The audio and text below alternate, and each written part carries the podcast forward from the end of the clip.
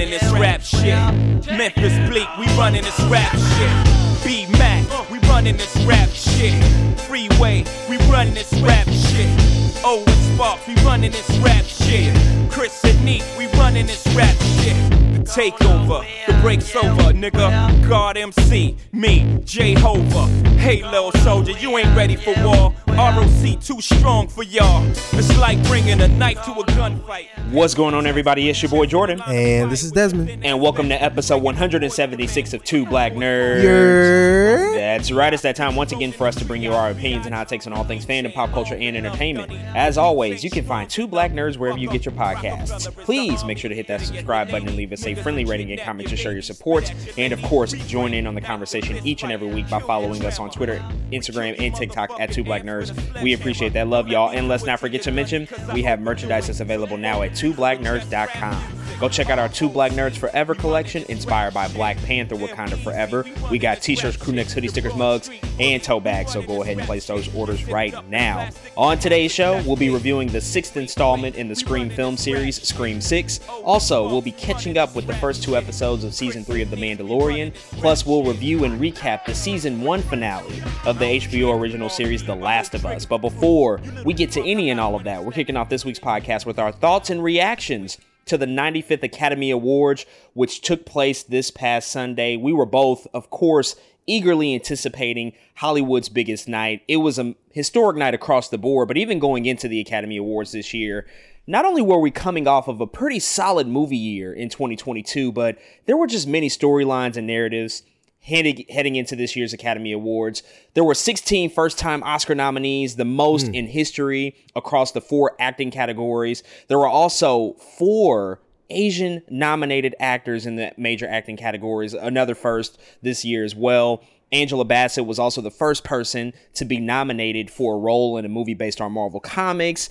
There were just many, many things heading into this year's Academy Awards, on top of just a really solid movie movie year in general. Many films that we liked across the board that I know have had us both excited about just the whole outcome of everything that was going to take place this past Sunday at the at the Oscar ceremony. But we're going to dive into the winners. We're going to dive into the production of the show and just how everything with. But I just want to check in with me within uh, with you, man. How how are you generally feeling about everything you saw with this year's Oscars? How are how are you feeling about the winners? How are you feeling about just all the things that took place this past Sunday?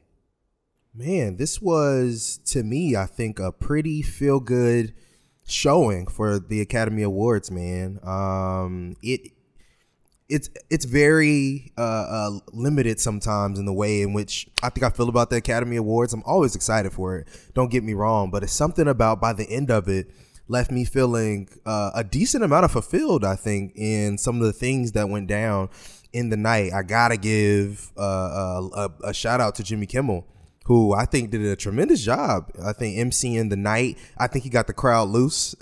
I think a lot of his jokes were landing, and I even think some of the jokes of his that didn't land, he knew they were. He kind of felt like they weren't going to land, and he moved on quickly.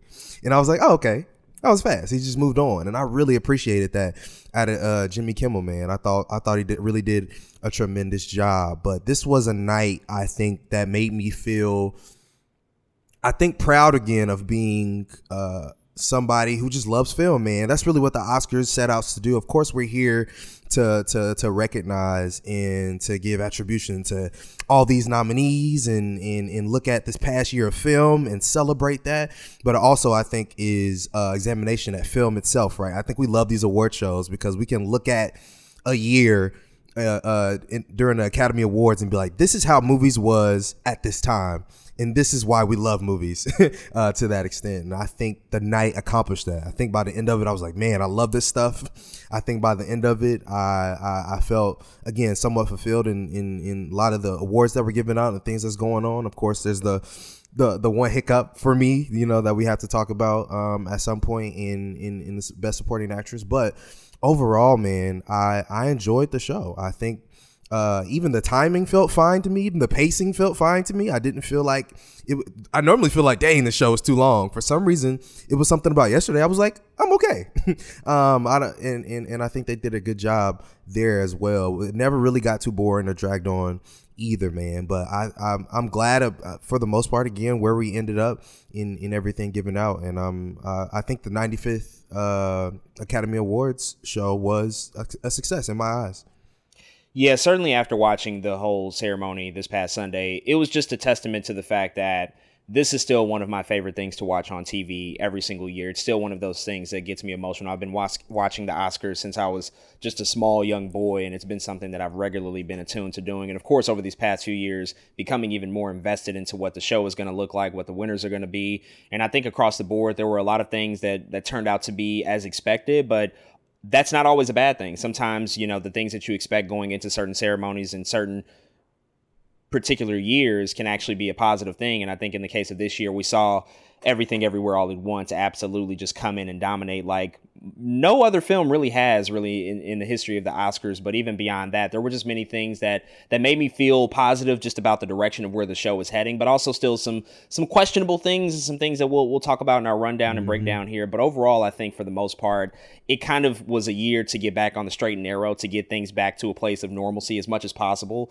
Just considering the past few years, especially with the Academy making all sorts of changes and adjustments, and I think to get back on just a regular playing field in which mm-hmm. we're typically used to seeing this show. This mostly was by the book and by the numbers, which is not always a bad thing. Sometimes you just need those years which are just ordinary and normal in terms of just how the show runs and how it's produced and how they present it. And I think that that was a really good decision on their part to just lean in that direction more so than anything, especially considering the films themselves nominated this year. There was enough heat and enough excitement around the films to where they could really speak for themselves. You didn't have to do really crazy, wild, innovative stuff with the show itself. Mm-hmm. I think mm-hmm. the movies, for the most part, just kind of spoke for themselves over the course of the year. There were just some really monumental things that we saw. You spoke a lot about the production already, but I do want to kind of circle back to that. You know, the past couple of years, the Oscars have taken a few chances. Last year, the show was produced by Will Packer. The year before that, it was produced by Steven Soderbergh. So these are like TV and film producers coming in to, to produce the show. The 2021 ceremony is infamously, you know, dubbed the train station Oscars. And I think in hindsight, probably not the greatest show that we've seen. And then last year was obviously hindered by the slap, the infamous slap that took mm-hmm. place. But there were also, you know, three hosts last year as opposed to our one person that we're typically used to. We had Regina Hall, Amy Schumer, and Wanda Sykes. But this year, it was notable noticeable that they went back to a very traditional format. The producers for this year were Glenn, Glenn Weiss and, and Ricky Kirshner. Um, they have produced numerous Academy Awards prior to this one. They are live TV veterans. They've produced 21 Tony Awards. They've won countless amounts of Emmys. So this is just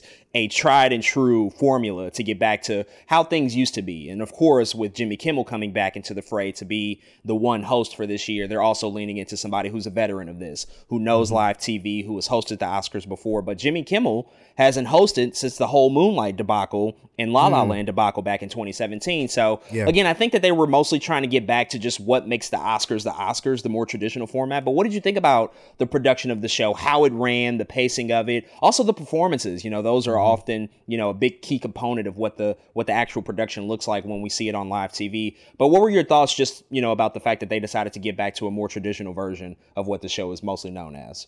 I think you know that that decision to get back to normal was you know you kind of spoke to it as well. The theme of the night, um, even Jimmy Kimmel, you know, was calling out like this is our return to movies. You know, kind of us uh, uh, his his his uh, comment that he made about Nicole Kidman, right? Where the the, the AMC opening that we all uh, that we all have come to love, though. But it was a commentary on like this woman is like it it she she that AMC opening low key symbolizes a moment in time now that makes it historical. It's a moment in time in which the movies were quote unquote dying, right? It's a moment in time in which people, you know, we the the pandemic prevented people from going to to, to the movies, and these past couple years uh, from the Academy Awards felt like that too. It was not only the movies felt COVID, the Oscars had to feel COVID as a result of that as well. And this this this this year really did feel like getting back to it. And I love that they did go back to the traditional format because it does feel like a okay, skip all the other stuff right now. Let's just get back to what we know. get back to what we're good at. And uh again, a regular show, one host, you know what I mean? Every award being presented, another important thing uh that that that happened this year, but it it it just it gave me a sense of um yeah, we're we're back at it, and I think that is an important. It was an important feeling uh, for for the night for me. On top of that, I think it's cool how again even a movie like The Fabelmans, which is a movie about movies, you know what I mean, is in contention in the night too. And now you can point at Steven Spielberg, and everything is like, man, this really feels like we are back to normal. This really feels like legacy is in this room. It really feels like the Oscars are here to shine, man. So I really appreciated, I think, that aspect about the show. The performances, I loved for the most part. Probably, honestly, one of my least favorite performances probably was the um Everything Everywhere All at Once performance. Um, cause I didn't know what was going on on the stage, which we don't know what's going on in the movie either. But something about the performance felt a little disconnected. Um, even if you notice, like you watching, that was like one of the one performances nobody stood up after. Everyone was like, "What did we just see?" You know, kind of type thing. That was probably my least favorite, but I think I really love the Naatu Naatu. I really love Rihanna's performance. I think she killed it. I thought she sounded amazing. The fact that she can sound like that still, uh, with with uh, just live in general is amazing. She's having a tremendous couple months first the Super Bowl and now here. She's really returning to form, even as you know she continues uh, uh, to go through a, a, new pregnancy. I really love that for her. Um, I think she's killing it. Again, the pacing of the show felt good. A lot of the jokes were landing, man. These past couple years of of the Academy Awards, as much as I love host and I love the people that they choose as host, there's a lot of jokes that just don't land or that feel like they're distasteful or they feel like they didn't belong there. Something about this year, something about the material that Jimmy Kimmel either created or was handed just felt right. And it felt like it it it was meant I don't know to be in the show in those ways. So I think he he did fine. I appreciate um, everything he brought to the table. Yeah, man. I think I think it was a, a decent show overall. I really like the the feeling that we got um, with this with this award show. Yeah, even the past two years, COVID necessitated some changes, but I think that there was also just a panic because ratings were rapidly dropping year to year. Mm-hmm. And so I think the producers, ABC and the Academy, they they were like, you know, we have to figure something out. We have to do something different. And last year they had that ridiculous fan voting category that was mm-hmm. in there. You had the mm. Snyderverse bots take over, and all of a sudden Ezra Miller's Flash moment is like the winner of like the best fan moment again, the three hosts ordeal just didn't really work. The slap was just something that nobody could have foreseen. And then two years ago, the train station stuff. I mean, I, I kind of appreciate them trying to just do something different and get out of the Dolby Theater. But just in hindsight, the whole structure of the show, the, the, the way that they ended it with the best actor category going last, everybody thinking that Chadwick Boseman was going to posthumously win it. And then that was a whole flub, you know. So to get back to just the way that things were this year felt good. Jimmy Kimmel, again, veteran, knows what he's doing, works in live TV TV all the time. He knows his environment, he knows his audience and his crowd. He can deliver jokes in a very, very funny, hilarious way, but that's also still relatable and not not veering too far into just like mm-hmm. weird territory. Exactly. And then I think overall, with just like the pacing of the show, last year that really controversial decision to remove certain categories from the bar- broadcast, air or essentially hand them out before the show and then air them during the show, which was just odd and, and, and just made no sense because last year's show still went over time. It still ran over like by 12 minutes. And so they, yep. they didn't really accomplish what they set out to do was to create a shorter broadcast. And so Academy CEO came in and said like, we're going to listen. We know that that definitely drew the ire of a lot of people last year. We're going to put them back in. Smart decision. And I think that the way that they handled some of the, the duos and the pairings was a, was mm-hmm. a, was a really intelligent way to sort of get around the issue of having one by one category go, um, which would obviously take up more time. That does, however, have some drawbacks. There were some notable speeches in which mm. a couple of people yep. would get on stage and the second person would go up to talk and the music would cut on and they would take the camera away from them and so they they didn't have that moment to speak. So mm-hmm. there were a mm-hmm. lot of like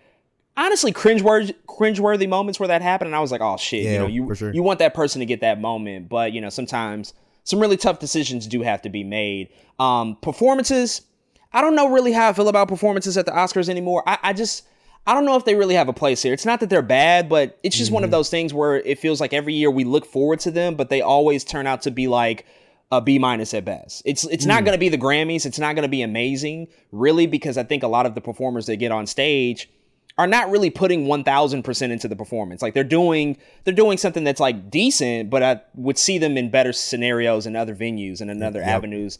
And Lady Gaga, I mean, she she gave a very very stripped down performance, but that was a last minute decision. She she had a place in the show, but the producers did not know whether or not she was going to show up. She's literally filming Joker 2 right now in LA, so I think it was just a game time decision. And so mm-hmm. there were just a lot of things again weren't perfect, but I think with just the cards that they were dealt, they kind of played the best hand that they had possible. I do want to talk about one moment that you know is interesting. Um, this obviously is aired on ABC every year. ABC is owned by the Walt Disney Company, and so there was a moment here where the world premiere of the Little Mermaid trailer, the brand new trailer, was going to happen during the show. Now, when this was announced last week, I just assumed this was going to air during a, an ad break, like like most mm-hmm. trailers would. But this was actually presented as an in-show moment. They brought out Melissa McCarthy and Halle Bailey, both stars of the movie, to present the trailer and introduce this and actually dedicate Showtime to, to debuting this trailer. That didn't happen for any other movie. Again, I get it. It's ABC. It's a Walt Disney company. They're they're gonna have corporate synergy. I work for a corporation that does this all the time. We're gonna leverage every possible channel to promote something that's gonna come out. But I just gotta say, this was a this was pretty infuriating to me. Just considering the fact that there were many times in the show where people got cut off during their speeches, and it's like that's valuable mm-hmm. time that you took away from that to actually roll this out during the show. Now, if the trailer premiered at a commercial break like I think we would be accustomed to seeing, no foul there. That that's mm-hmm. exactly what I expected to happen because they're going to buy the ad space. That's going to be a thing. But to actually like take time out of the show to roll this trailer out for a trailer that I honestly would say is not that great for me, it, it was just a weird decision overall, especially considering how time is just always a thing that we're going back to. What did you think about that moment and how it played out?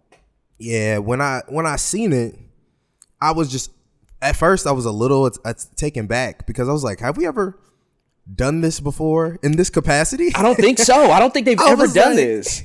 I was like, where is this coming from? Of course, part of me was happy, right, that Halle Bailey can be on stage and get her moment, right? To like everybody be like, look, everybody, Ariel is black. I like, I was, I was like, okay, at least that's something.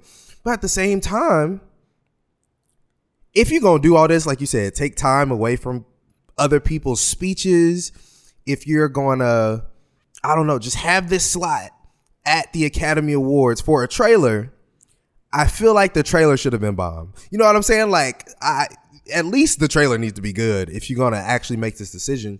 And I, am of the same mind too. I didn't really there's things in the trailer. I'm like, eh, I don't I don't really feel it that much. But I just have to agree with you. Like I it just felt out of place to me. I, I wasn't ready, I think, for that in that way and I think they could have done it even maybe differently, like you said, maybe during a, a, a commercial break, which what we're usually accustomed to, and what I was expecting, the way in which we get it. Yeah, I just especially a, a show that is known for going overtime.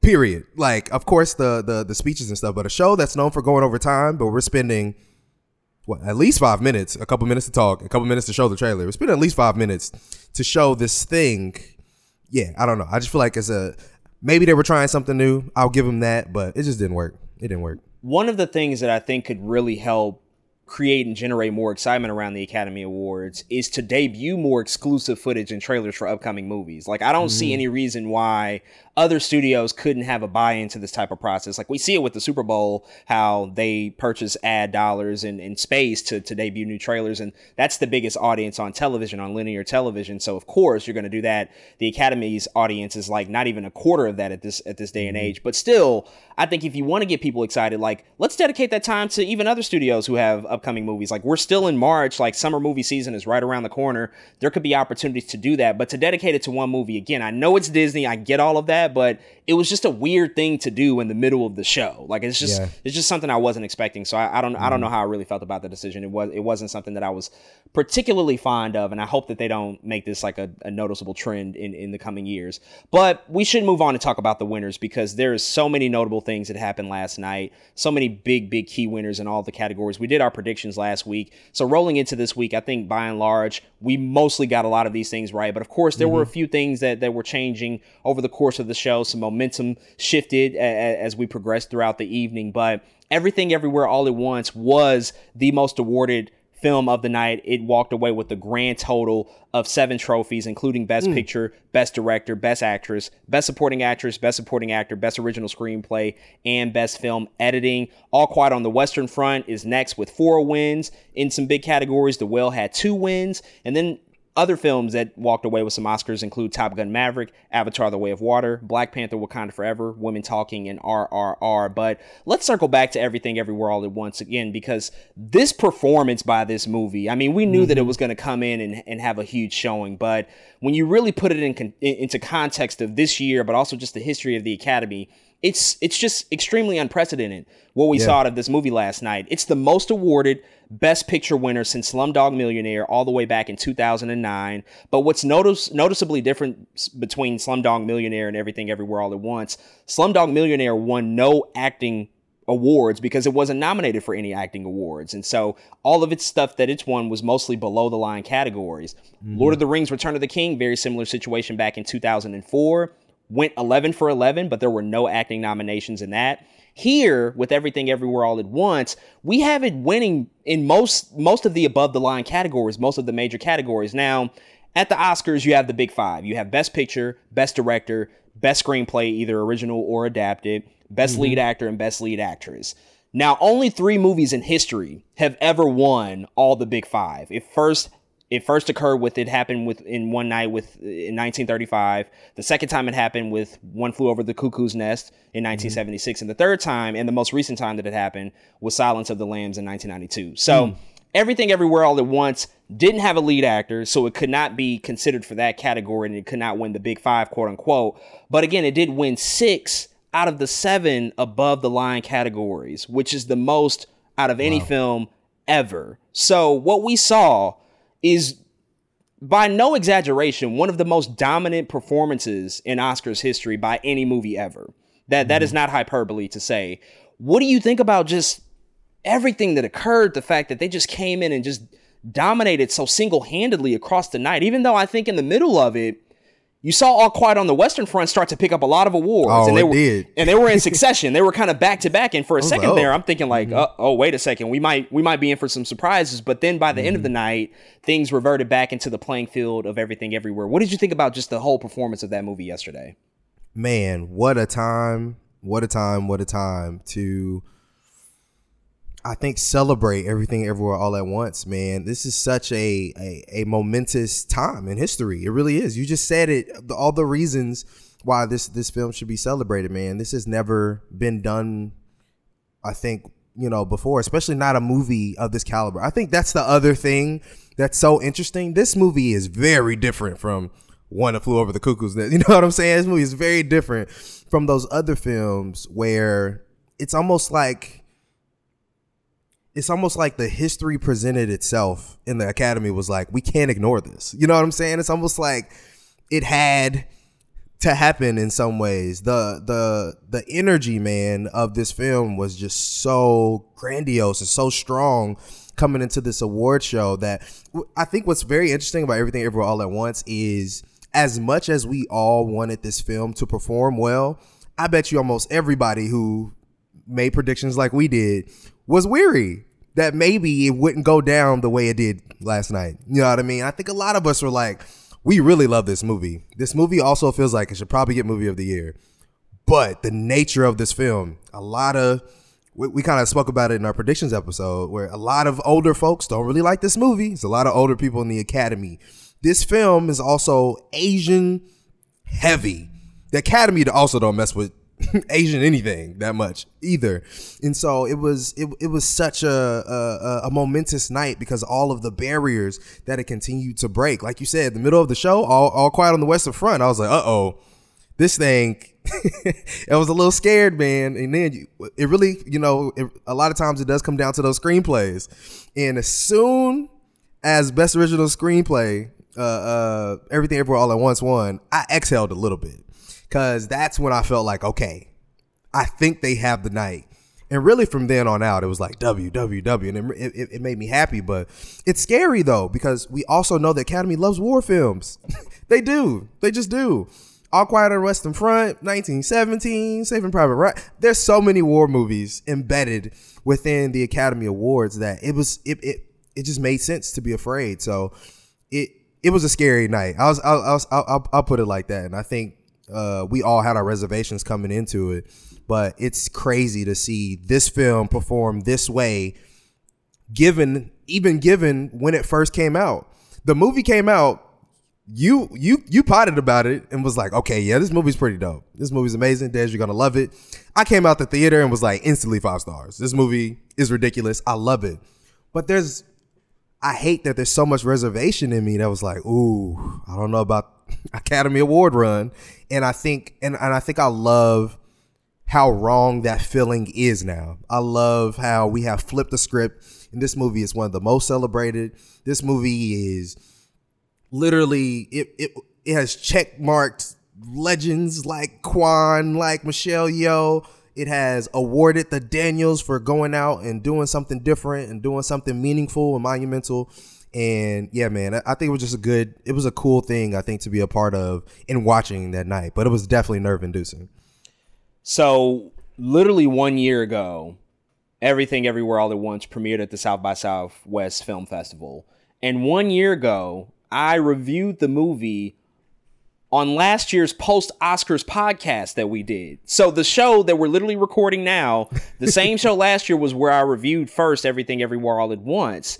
And to come here a year later and to see the performance of this movie, it's it's quite startling again because we've just never really seen anything like this in the modern era. It just does not happen anymore. Mm. And this is probably and again, this is no exaggeration, no hyperbole when I say this. I think that this is probably the most audacious, weird, an improbable best picture winner that that we've ever seen out of the Academy Awards. Like I we're agree. talking about a movie that's an immigrant story. There's mm-hmm. Matrix, Wong Kar Wai influences. There, there's hot dog fingers and butt plugs. There's Ratatouille references. Like it's just the most unconventional thing that we've seen steamroll across all awards bodies, all mm-hmm. guilds, all critics awards just for the past few months. It's just been pretty much unchallenged in almost every regard. And I think for it to finally receive all of this acknowledgement on the biggest stage possible in Hollywood, it just cements it just cements the movie as as a testament to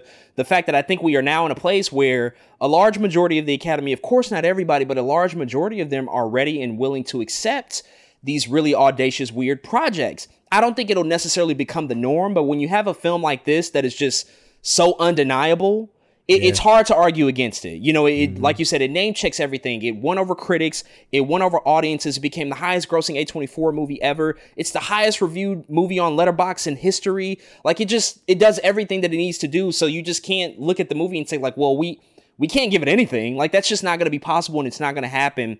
And for it to stick around for a year, I mean, I, I just, you know, I think a year ago I was I was very hesitant to, to start talking about Oscars coverage and, and what it could possibly do in award season because we don't see movies stick around that long and stick around in the public consciousness. But it did. Mm-hmm. They they they kept the movie in theaters for, for a year. A24 supported a, a, theatrical run literally for up to a year. And so the fact that they were able to to to, you know, bring all that together in, in a package again, I think it just made it undeniable and made it one of those things that that we couldn't really question by the time we we approached the the award ceremony this past Sunday.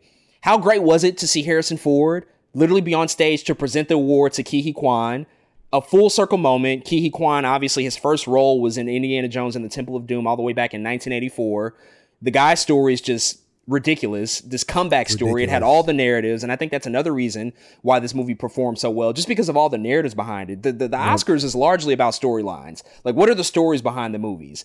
Mm-hmm. No no movie had better stories than Everything Everywhere All at Once, and so you saw these other big wins in big categories. I do want to just quickly talk about the the acting categories. We saw mm-hmm. Michelle Yeoh pick up a Best Actress win in, in this category when just a couple of months ago, I think people heavily favored Cate Blanchett, even up mm-hmm. until the show itself happened. And then when you look at those other categories, Best Supporting Actor, Huy Quan, he was largely the favorite for the past few weeks. I mean, there was really no no viable threat to him winning that award. And then Jamie Lee Curtis actually coming through with the win in Best Supporting Actress, which for a long time there, there was a lot of conversation back and forth about Angela Bassett or Kerry Condon and what that's going to look like. I think the SAG Awards as mm people who pay attention to the precursor awards, we kind of knew like well, this might not be as much of a shoe in as we initially thought. I think Yeah. more general audiences probably figured this would be the crowning achievement for Angela Bassett. It did not turn out to be that way. What did you think about the acting categories and just how they they picked up so many different trophies across those categories? Man, uh, shout out to Michelle. Yeoh, you know what's funny about our predictions this year? If I was like less cute with my predictions and a little bit more of like who I wanted to win, I probably would have got more. I think by the end of the show, I went 16 for 23. Um, and Michelle Yeoh winning is one that I didn't have. Although I wanted her to win, I just thought the Academy was going to Academy. You know, I, I I did have everything all everywhere all at once winning, but I was like, there's no way they give this woman the the the, the best actress award too, and then they do, and I was like, oh man, I was wrong, but I love that I was wrong. You know what I mean? I absolutely love that I was wrong there, man. I'm, I, I love that Michelle Yeoh has a chance, you know, to be celebrated here. Um, Quan, man, like you said, that this is about storylines, and I really both of them, Quan and Michelle Yeoh, both have stories that is just um, amazing. Quan also has probably the greatest speeches in like award history. I mean, it's just constantly over and over. Every time he won, it was like, dang, man, you're not supposed to make me feel this emotional. Like, why am I emotional every time? Like, They should take the manuscripts and like publish them so I can just like go back and read them for all time.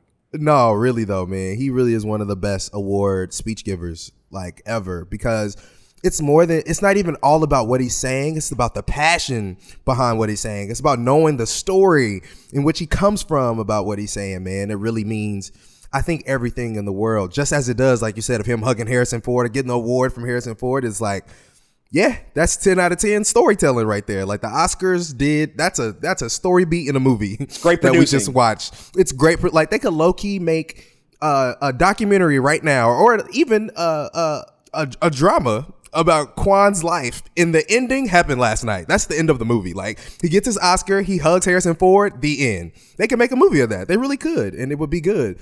Um, so I I, I really uh man, Quan man, what a what an amazing human being. I really love that about him.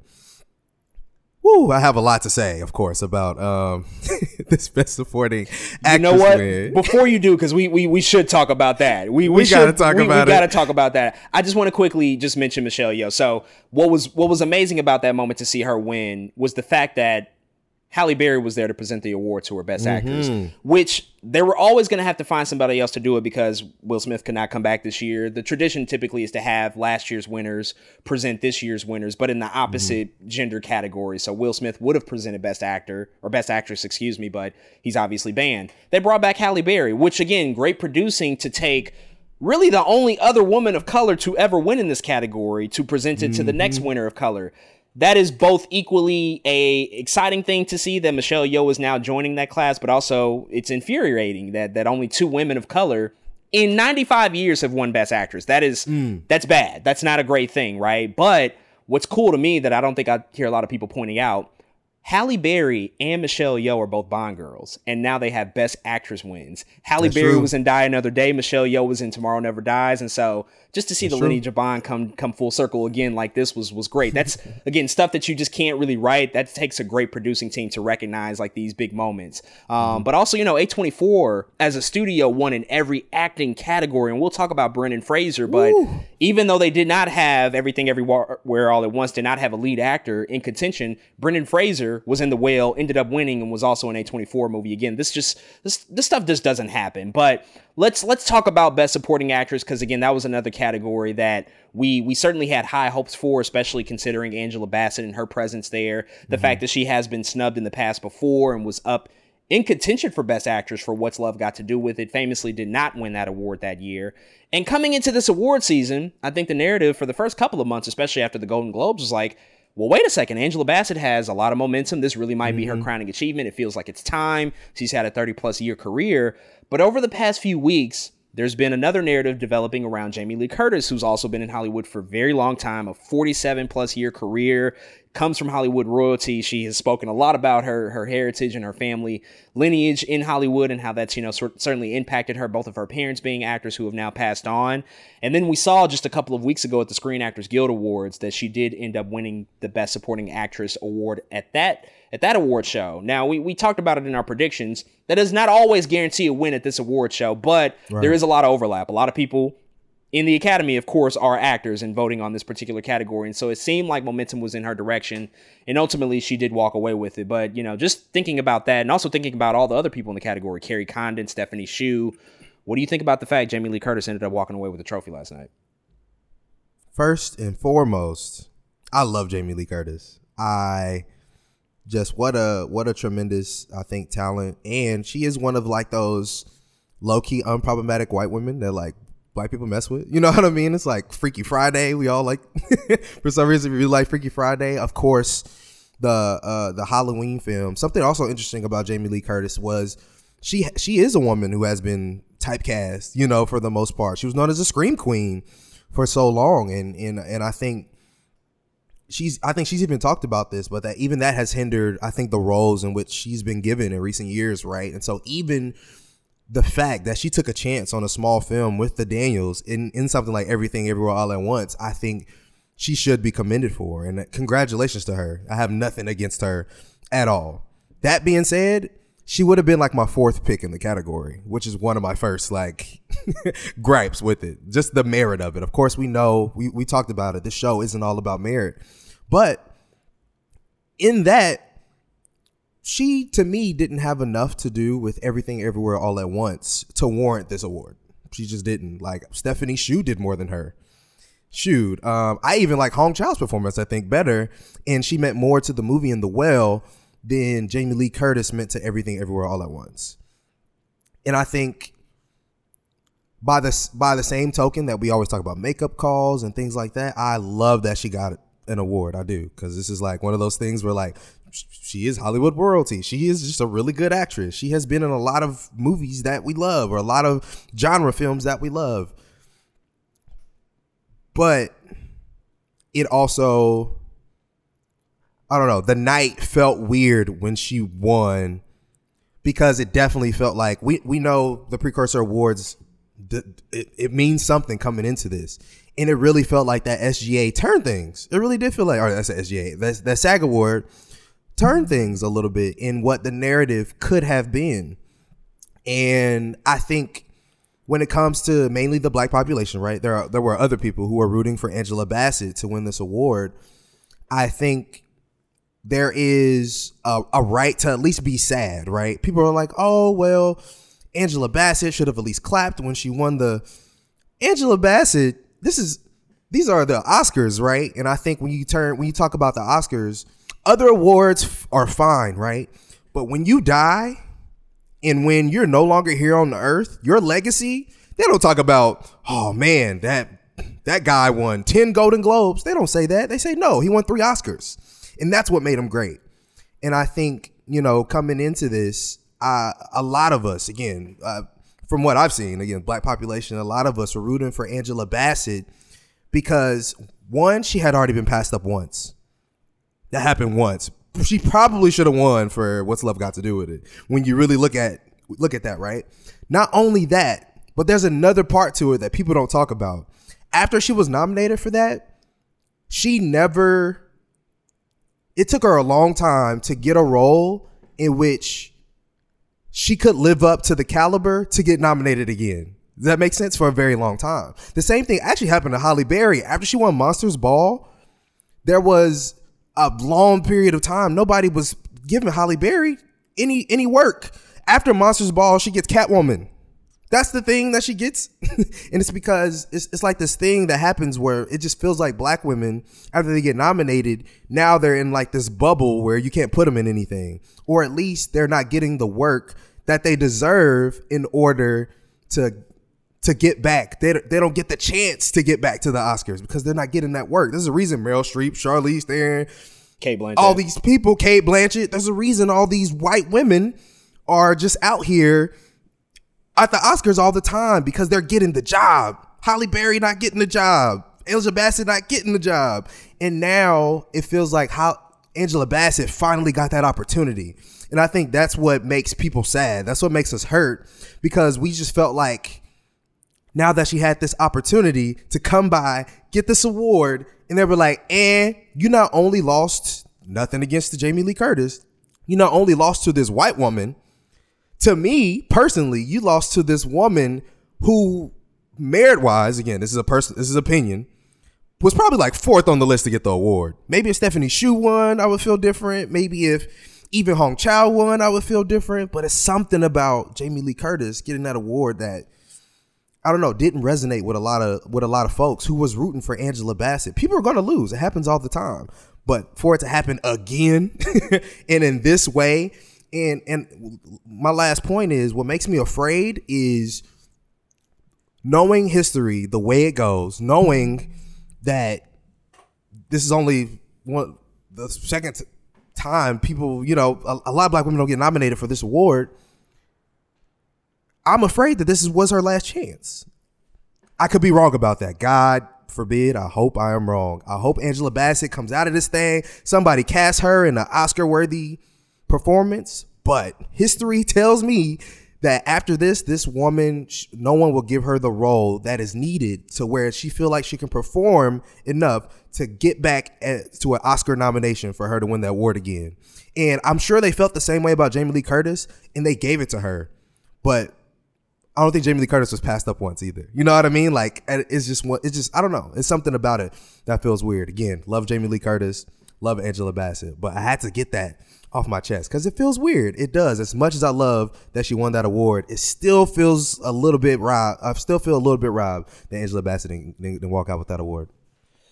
Yeah, you know, there's a lot you said that I that I agree with, and I think in particular, as it relates to Jamie Lee Curtis, I, I, feel the exact same. I've always enjoyed Jamie Lee Curtis. She's one of the first actresses that I've actively known, and, and she's been a part of the Halloween franchise. And the original Halloween is one of the most one of the films that I've rewatched the most out of anything ever. You know, so I've been following her for for just an incredibly long time. It's great to see her finally get that that acknowledgement, but the Academy's lack of acknowledgement for her throughout her entire career has now come back to bite somebody else in the ass, you know, at the, at the mm-hmm. same time. And I think with Angela Absolutely. Bassett, we have a case of, and I've been seeing this this conversation bubble up across the internet, different pundits and, and, and, and people that are very connected to the situation. And I actually believe that it's a thing.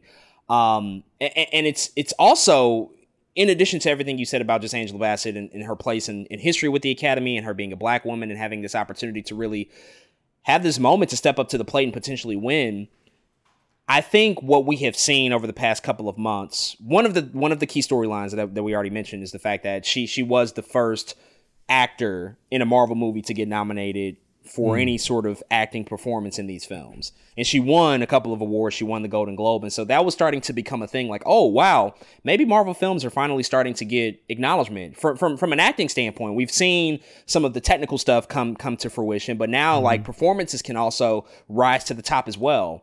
And I feel like that, and once Academy members started hearing that actively, mm. they were hmm. like, oh, well, wait a second. Now you just reminded me that she's in a Marvel movie. It became less about the fact that like Black Panther Wakanda Forever and the Black Panther franchise has typically kind of transcended what it means to be a quote unquote Marvel movie. And I think people started to revert back to that implicit bias that they have against genre, mostly yeah. against Marvel superhero films. Like that's obviously the dominant force in Hollywood. We see that they largely get ignored every year at the Academy Awards. I think that that is a factor. I don't think it's necessarily the only factor, but I do think that that's a thing.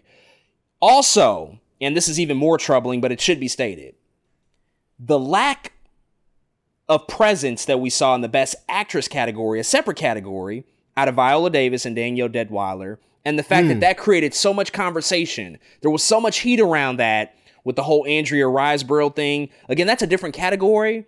Right. But if you if you tap into some of these anonymous Oscar ballots, which I don't encourage people to do because they they're they're trash, but if you tap into just some of the thinking on why people vote or don't vote for certain actors or certain categories or whatever the case may be, it's the most nonsensical, ridiculous shit ever. And you will mm-hmm. see things like, oh, well, you know, uh, Viola Davis, we, we just always feel like we have to give it to her because she's one of the greatest actors working today. But like, she has enough. Why, why do we have to always acknowledge her, acknowledge her for every single thing she does? Now, that's the Viola Davis of it all. But I don't find it hard to believe that if somebody's thinking that way with Viola Davis, they are also par- mm-hmm. probably thinking the exact same way with Angela Bassett. Because everybody starts to say, like, oh, yeah, it's Angela Bassett's time. It's time for her to get it. It's time for her to win. Certain members are probably going to hear that, like, uh, no, I don't think so. I think I'm actually going to go a different way. I'm going to vote for somebody else. That's trash. It's stupid. It's obviously not based on merit. But when mm-hmm. you're in that position of power, that's their prerogative to to go in that tip, that, that that that that direction if they choose to. And I think yeah. you have enough of that, enough with everything with what you said to to, to create a, a, a, firestorm that we saw really start to manifest a couple of weeks ago at the Screen Actors Guild Awards that just came to life again here at the at the Academy mm-hmm. Awards. And it's really unfortunate. And I think Angela Bassett, I, I, I do feel more optimistic about her career because she's always risen to the top. She's always, always. been in a position mm-hmm. to just far exceed everything that she's been in, even if it's not a great movie or not a great TV show. The fact that she is associated with anything typically is always going to yield some some great results for her. But I do agree to your point that like this this kind of feels like it may have been the best chance. And mm-hmm. and it's still in the supporting actress category. It's still not a lead still. a lead category. Like we can't even exactly. get this one. The lead actress category Damn. is damn near impossible. History proves that that's almost impossible. The supporting actress category has been a little bit more friendly. You have Viola Davis yeah. and Octavia Mo'Nique. Spencer and Hattie McDaniel and Mo'Nique. Mm-hmm. But even now, it's still like, well, you still have to work three times as hard to get half as far, if that, you know. And so it's really it's really unfortunate to see. I think all the other actresses in this category, just based off of merit, could have won it. Stephanie Hsu literally transformed the movie when she comes into it.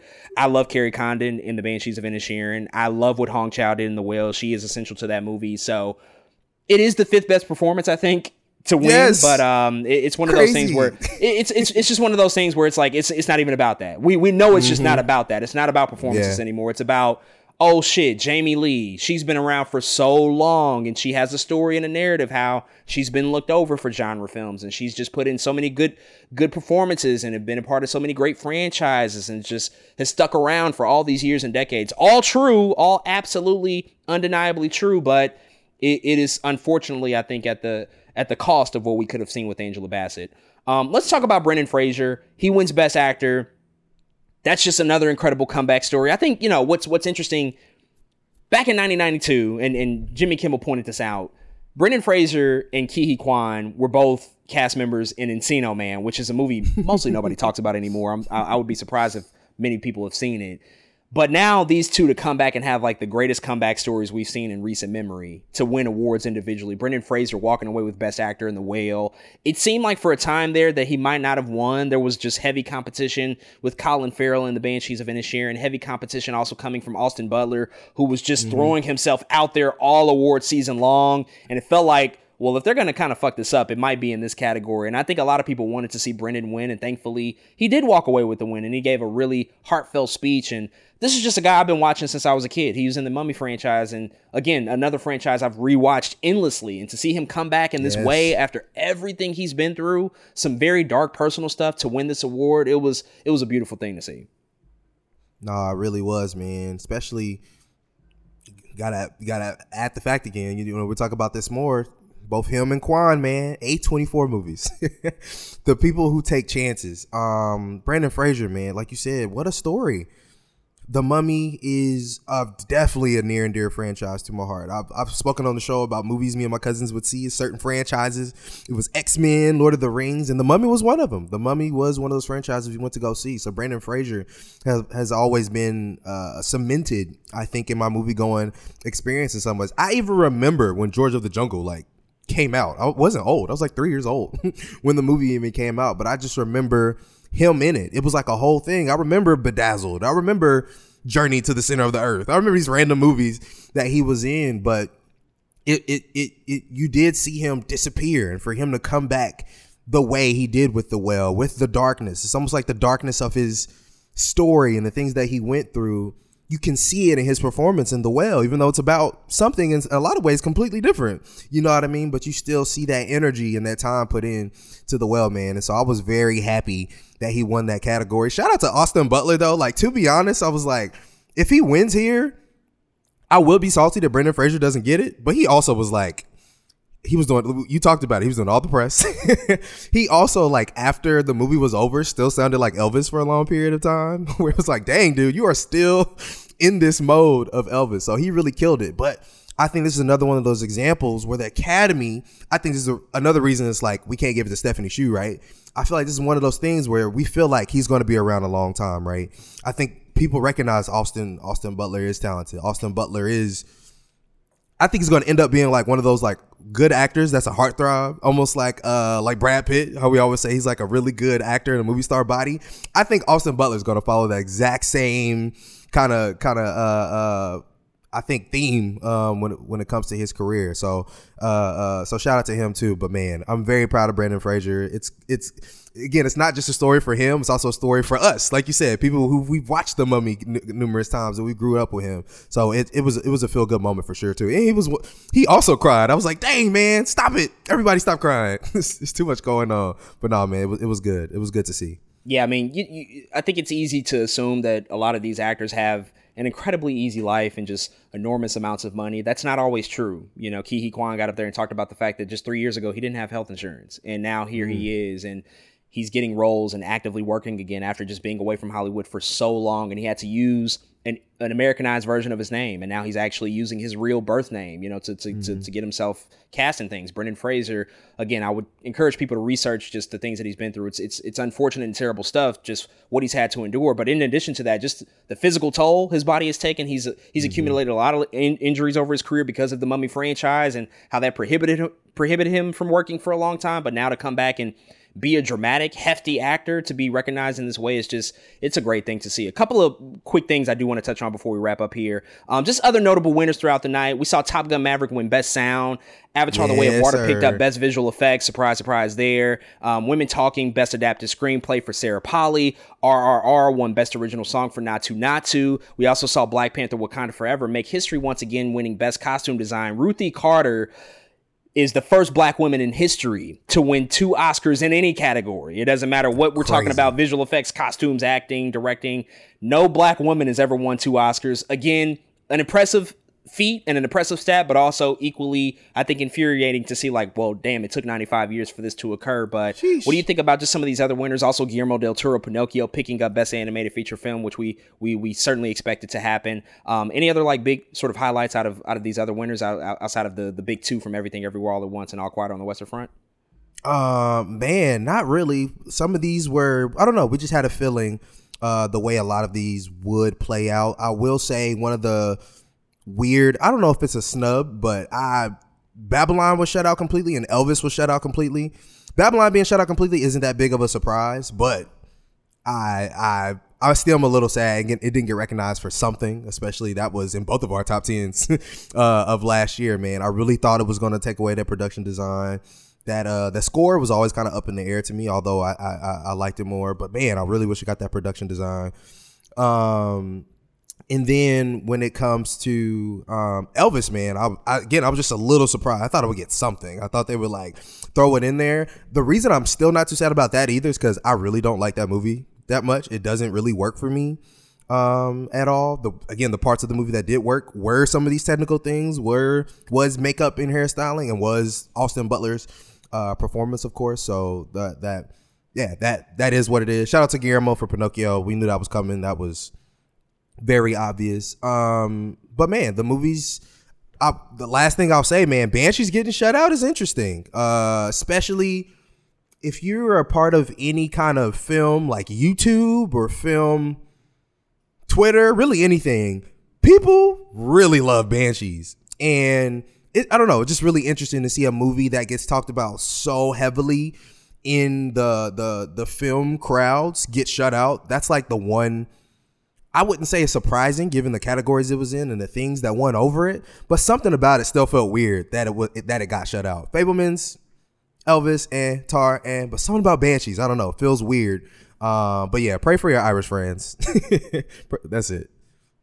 Um, well, with the ones that did win, you know, with with Black Panther and Ruth Carter making history, that that's an incredible thing. I mean, again, it's it's one of those things where it's like you, you hate to see it take this long, but it, it was great to see her pick up another mm-hmm. costume design award, which was just you know really really I think an amazing acknowledgement of just the work that she had to double down and do again on Black Panther Wakanda Forever for her to create an entirely new civilization and create a new look and feel for for the Talokan people. That was an enormous challenge to add on top of everything she already had to do with Wakanda. Um, I'm glad Top Gun Maverick won something think best sound is appropriate, absolutely, and they won at the perfect moment too. They had the the Top Gun Best Picture montage, and then they won that award right after. Um, and it's, it's nice to see also, you know, Sarah Polley as a as a female screenwriter, you know, pick up a Best Adapted Screenplay award and Best Visual Effects for Avatar: The Way of Water. That that was absolutely a shoe in. I mean, James Cameron invented technology literally for that movie. So there was just no way it was not going to win. Um, I was going to bring up the ones that did not win, you know, Banshees, Fabelmans, Tar, and Elvis. And overall, I think here's the thing. These are all movies except Elvis that I really, really like. Um, and Tar is actually like, it's just, it's a feat. But the, the problem and the issue is, is when you get a movie like Everything Everywhere All at Once, and also, you know, to somewhat of a smaller degree, All Quiet on the Western Front, when they win so many awards, when they are so dominant, that just means that less less movies are going to win. So you have a mm-hmm. situation where the Banshees of Inisherin, one of my top tens of 2022, it gets shut out. Tar, which listen, you know, I think I'm so happy Michelle Yeoh won. I, I am I, over the moon. Cate Blanchett, she has her too. She won first for basically doing a Katharine Hepburn impersonation in The Aviator. Still good, but it was really an impersonation. She won again for Blue Jasmine, a movie I really, really like, but nobody really talks about anymore, and that's where she got her that's best true. actress. Tar is just like she's, she's LeBron James and Tar. It's a generational yep. performance, and for her to not win, it's one of those things where it's like, yeah, she has two, and it's not going to be the biggest deal ever. But I think when we look back on history and we think about Tar as a movie, that's a film yeah. we're going to be talking about. Like I just rewatched I it, and it's just it's astounding what Todd Field accomplished and what Cate Blanchett accomplished in that film. And so it is one of those things where like nobody saw it essentially, but it's gonna have a life and it's gonna be around for such a long time. And Cate Blanchett picked up a different award outside of the Academy. She was the most watched actress on Letterboxd in 2022, which is a nice stat. That's it's nice to be like the most watched actress working uh, across the board. So for I think that's just a testament to how popular she has become over the years. But you know, again, one movie sort of winning and picking up everything is definitely going to sort of be a detriment to others, but that's kind of the way things work out sometimes. But overall, man, it was a really impressive show, I think, and I think it was just a an appropriate place to get us back on the straight and narrow with the Oscars to get people feeling a bit comfortable with the show again, especially after two very controversial years. I think they kind of needed mm-hmm. a place to just sort of right the ship and get get things back in a, in a place where people are just like, yeah, this is the Oscars. This is what it is. We're not going to do too many surprises here. We're going to mostly, you know, sort of stick to the formula and get back to the way things have typically been done. But folks, those are all of our thoughts on the 95th Academy Awards. If you've checked out the award show, if you've checked out the winners or the performances or just anything else involving the show, definitely hit us up and let us know what you think. And with that being said, we're going to transition and review some movies. First up, we have to talk about the sixth installment in the Scream franchise that just recently released in theaters, Scream 6.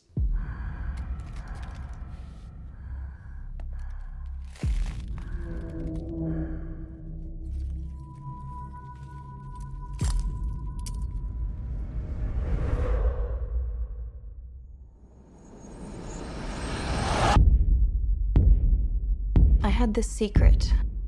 There's a darkness inside of me. It followed me here. And it's gonna keep coming for us. We share a certain history. This isn't like any other ghost face. What is this place? A shrine. We've got to lure him in. We execute him. Hello? Let's play a game. You know you're like the 10th guy to try this, right? It never works out for the dipshit in the mask. Maybe. But there's never been one like me, Gale.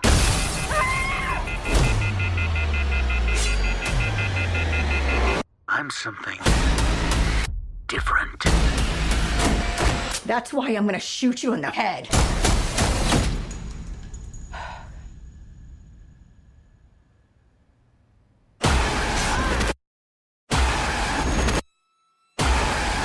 You want me. So let's finish this.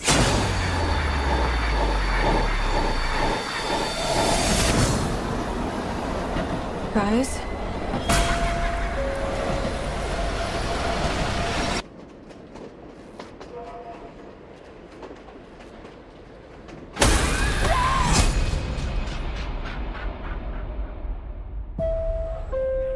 Now, this movie is directed by Matt Bettinelli, Olpin, and Tyler Gillett, and is written by James Vanderbilt and Guy mm-hmm. Busick, and it's starring Melissa Barrera, Jasmine Savoy Brown, Jack Champion, Henry Czerny, Mason Gooding, Liana Liberato, Dermot Mulroney, Devyn Nekoda, Jenna Ortega, Tony Revolori, Josh Segarra, Samara Weaving, Hayden Panettiere, and Courteney Cox. So the Scream oh, franchise came back in a big, big way back in 2022 with the fifth installment, aptly titled Just Scream. And many, many people were very receptive to that movie. It had great positive critical reaction. It did very well at the box office. And so Paramount Pictures wasted absolutely no time to immediately greenlight a sequel that was going to drop merely a year later after Scream 5 from last year. And so Scream 6 just recently rolled out into theaters. Infamously, infamously, easy for me to say, infamously, whatever. I'm going to work on that word later. Courteney Cox is back for this installment, but Neve Campbell, longly associated with this franchise, is not back. She's often been the star of the Scream franchise, but due to some contractual negotiations that broke down, she chose and opted out to not return in this in this film, and so they have firmly placed the focus on really our lead characters, most notably Melissa Barrera and Jenna Ortega in this film. This movie is also notable noticeable because it's taking place in New York City, so this is the first time that a Scream film is occurring outside of Woodsboro, the fictional town that we mostly associate with this franchise. They're going to a brand new setting for the sixth time out to do something completely different, but it does have the same creative team from last year's film coming back into place with Radio Silence. But with all of that out the way, man, we got a chance to go check out this movie this past weekend. I will pass it over to you. What do you think about Scream 6? I really, really, I, I just really love Scream. I think as a franchise, man, it is another one of those franchises that – we just kind of grew up with. You know, it just kind of always existed, and it always existed as a staple to to horror. Man, it was always kind of thrown in the fray. You know, after the first one comes out, and it was all, and really the second one too.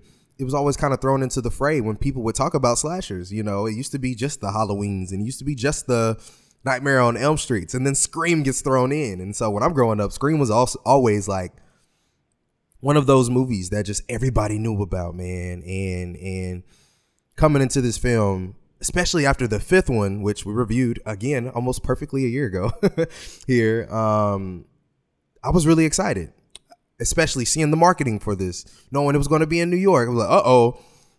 Ghostface comes to New York. What are they to do? And the trailers looked really good and it had me intrigued, man. And I have to say, I had a blast watching this movie. Like, I'm trying to remember like the last horror film that I just had a ton of fun in the theater with as much as I have in this movie, man, in Scream 6. Like I had a lot, a lot, a lot of fun. This is, I think, a tremendous example of what it means to have a a sequel with purpose. A lot of people have sequels and they just want to make money, and a lot of people want to. Uh, this is a sequel where they had a purpose. We even talked about if they do another one. This is after Scream Five. Me and you talking on the podcast. If they do another one, what what does that look like? And we said, I, I said, there just needs to be a story worth telling. They have, and that's it. That's always the thing with me. There has to be a story worth telling. If so, you can have another sequel. And here they they do it, man. They they come out swinging. Uh, there's things in this movie that I've never seen before in a Scream movie that I absolutely love, that I absolutely enjoy. There are so many movie tropes. I have I don't think I've ever seen a movie as self-aware as these last two Screams have been. Scream 5 and Scream 6 are the most self-aware films that it, I probably should be studied. Um, they just get it, and I think that helps with the telling of their stories when you can look at the audience and, and wink and be like, this is why we're here and this is the story we're trying to tell. So I really love that about it. You mentioned Neve Campbell wasn't here. It wasn't really a worry for me because Melissa Barrera and Jenna Ortega were involved, man. We seen with Scream 5 what they could do and they show up again in Scream 6 carrying the movie and it's really about them, man, and they really do I think what's needed in order to to to keep this movie afloat and keep the movie um, moving in the ways in which it should. And they even, to me, give like an emotional value to the film that even some of the other Scream movies don't have. But it's something about the chemistry between Melissa Barrera and, and, and Jenna Ortega, as well as the story they're trying to tell between those two characters, that it just fit to me in a Scream movie, and it, and it makes sense for me, man. Uh, I really love the gore in this film. It's great. The kills are gnarly. Ghostface has upgraded. He is a different. It is a different Ghostface. He is I don't know, doing different things. Uh, the the trailer, he's in he's in public now. All these all these other things um, that again just didn't exist in the previous Scream that they actually come in and they do differently and and, and in a lot of ways better here, man. So um, I could talk about this film a lot. It was it was very much anxiety inducing. Again, I had a tremendous time. And to be honest, it's probably instantly what one of my favorite Scream films. It really is. Um, a lot of people will be like, "What?" It's it's not going to beat the first one. The second one I still hold near and dear to my heart as well. But something about this movie, man, I really really liked, and I think they just got it. I think they just got it. Yeah, I think that this is the best Scream movie since Scream Two, and that's that's not really a, a, tough decision for me to call. I kind of felt it instantly after we saw it. And coming into this movie, I had a lot of faith in it, just considering the fact that the same exact creative team is behind this. Radio Silence is coming back. They clearly, considering how fast this movie was put into production, they they knew where they wanted to go with it. So all the signs pointed to the fact that like, okay, they have something here. They're going to go in some different directions and do something that we mm-hmm. haven't quite seen before. And six films in, which is kind of astounding. The writing, which is really the most important thing at the end of the day, the script and the writing is still as sharp as it's ever been. And the framework for this movie, there's always a framework for Scream movies because they are so self-referential. They often talk about, you know, sort of the meta nature of pop culture and where cinema and where movies have been and where they currently are. And the framework for this one is the fact that with six movies now, Scream has become a franchise. And so now we've entered into even new territory. And I was wondering, well, what are they going to use? What's the device that they're going to use to bring this movie into the story, into the saga of Scream? And last year, with that movie, it was often about quote unquote elevated horror, just the way that horror's changed over the course of the past 15 or so years. Now it's a franchise. And because it's a franchise, the horror rules are kind of thrown out of the book. Like now we have to lean into stuff even outside the horror genre. And nothing is off limits. Anything can be referenced. Like even outside of the horror genre, we're talking about big franchises. We're talking about big IP. We're talking about students in film school and giallo references. And we're talking about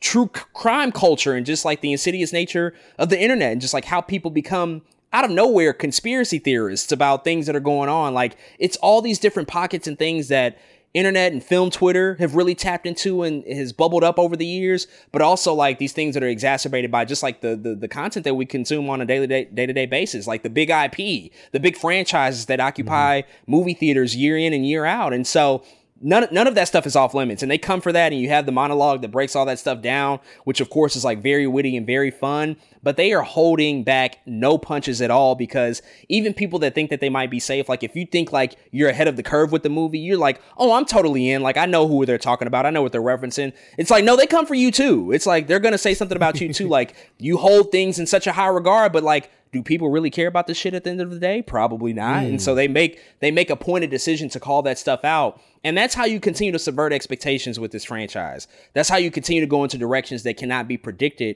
And that's what always makes the Scream films feel so fresh. They've often taken, you know, some some longer gaps in between movies, but now like with this sort of back-to-back Scream 5 and Scream 6 duo, they have perfectly spoken to just the the state of movie going and the state of pop culture, you know, as it as it currently exists. And so mm-hmm. I know they're going to do another one. There's no doubt about that. But I'm even more interested now to see like, well, what's the framework for the next one going to be? Like, how are they going to tackle something else? It's going to have to be something probably conclusive that wraps up this generation mm-hmm. and this storyline in particular. And so I, I assume it's going to be in that vein, but we'll have to see. But you talked about New York City being a new environment. That also adds in an entirely new flavor that's not been a part of any of these films. There have been other horror films in New York in the past that I just won't really speak about here, but they've just not been successful. They have not they've not leaned into what makes New York a scary place. Like, yes, it's mm-hmm. cool to throw. Sorry, I'm going to acknowledge them. It's cool to throw Jason in Times Square. Fine, let's get that shot. But is it scary? Is there really horror to that? No. And so this movie didn't actually film in New York. It filmed in Montreal. But the way that they brought New York to life and the way that they used it to service the story is what makes it genius because I think more than any other Scream film, probably since like two and one, the way that they build and use tension here is just mm-hmm. so expertly done because you can do things with this New York environment that you can't accomplish with other places. It's in the trailer. There are great sequences in a New York bodega, and there's great sequences in a New York subway. There are just cool, creative, conceptual things that you can do there to build tension, to get you feeling very nervous about the state of your characters that you just can't accomplish anywhere else because there's so many people walking around New York. There's alleyways, there's dark corners, there's mm-hmm. fucking rats the size of human legs. Like you just don't know what's going to go on in New York City. So it just opens up a whole new breadth of possibilities here. And so that was just a great thing to see. The performances were really strong. I liked Courteney Cox coming back here. I liked Hayden Panettiere coming back here because though we didn't have Neve Campbell, they added the the legacy component to this franchise, which is a useful thing to have. I only have a couple of key disappointments. The first one, and I didn't expect this because I don't think it's ever happened with me. I clocked the killer or killers very early.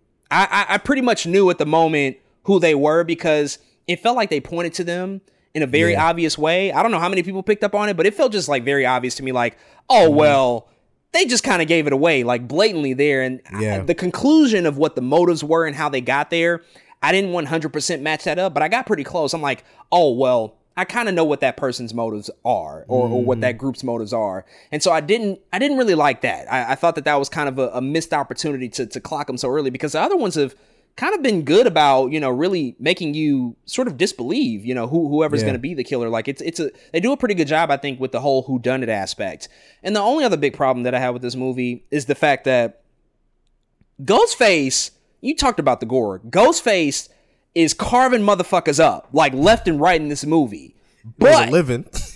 the amount of people that just like survive they just be walking around. and are okay that's a problem. Like that's a problem Yeah, that we have to address. like it, it lessens the stakes and mm-hmm. i think that that's just like an issue that they'll have to come back with and this might be a slight spoiler so like fast forward 15 seconds if you don't want to hear it but more people needed to die like they just should have had more deaths across the board. Like you think a lot of people die but you know that is not a thing that really happens. Like more people should have actually died in this movie. And so i didn't like mm-hmm. that that so many people survived stab wounds. I, I guess just like with the whole franchise model people's threshold for pain is just higher now. I guess we just we're becoming bulletproof you know? You got to really kill motherfuckers if you're gonna really take them out. They got- gonna talk about it. it's gonna take 37 stabs in the next movie like oh damn how do we survive this you know? So i think that they just they, got, they, they have to address that. Like we have to we have to make sure to maintain some stakes because this is like real. This is not like fast Mm-hmm. and furious. Like there actually should be some some actual you know stakes that we feel with this movie but beyond that man this is this is just an incredible you know i think another installment into this franchise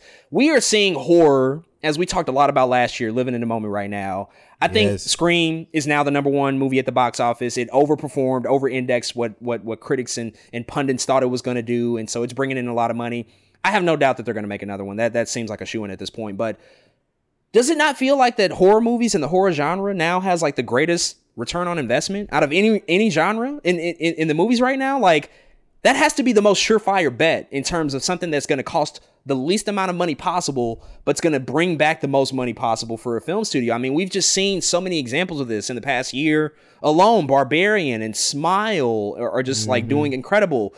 Evil Dead Rises right around the corner. I have very high expectations that that's going to like Yes. overperform on a big, big level. And now Scream mm-hmm. is having the biggest opening weekend in franchise history. Six movies in. This is stuff that doesn't usually happen. What do you think about just like horror, you know, sort of being like the most reliable genre out of any film genre at this point in day and age, as far as, you know, we talk about movie and theatrical film going?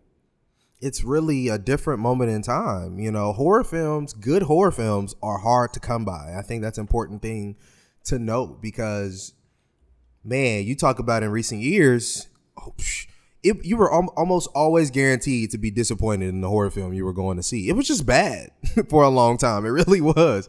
Um, and now it's it seems like a, just a shift is happening. And it's, it's what's also interesting about that is it's coming after the pandemic. You know, it feels like it was like pandemic horror turned up. There was these there was these couple movies before the pandemic. Wink, wink, Hereditary, Midsommar, and then like every slash Get Out slash Us. You know what I mean? It's like the Ari Aster slash Jordan Peele effect, where it feels like people were just motivated. Like I feel like something about COVID with those movies, sitting with those in COVID, people was like, man, we got to make something, and we got to make something good. And in in in innately, horror just always has very low budgets. It just is what it is, right? And now it, I, I think people do have stories to tell and, and interesting ways to look at horror, and, and, and, and it's just great, man. I think it's really dope to see the places that we've come from with horror. Cause um, again, it was bad. Like horror was like an example of of of the way it was is like Texas Chainsaw on Netflix. Like that was like every movie for like five years, and it was all these. Everybody wanted to make a a possession movie or a demon movie or really in in it just it was not working. But something about it now, man. Something about it's something about that concept of elevated horror that is slightly changing things. Even though you know it's, it's funny, it's a commentary on itself, and, and, and Scream was making fun of it. It's something about that attention to detail or that thought that is changing the way and people make horror films. It's low key a genre that's evolving. It is what it is. I think movies evolve. That's what happens. And so I, I think we're just living in that moment, man. And horror happens to be that best return on investment. The budgets are still low, but the stories and the the the the the things that they're trying to tell their audiences are just better than the, in, in which they were. So they're more reflective of the times in which we're in, and I think that's very beneficial for the genre, man.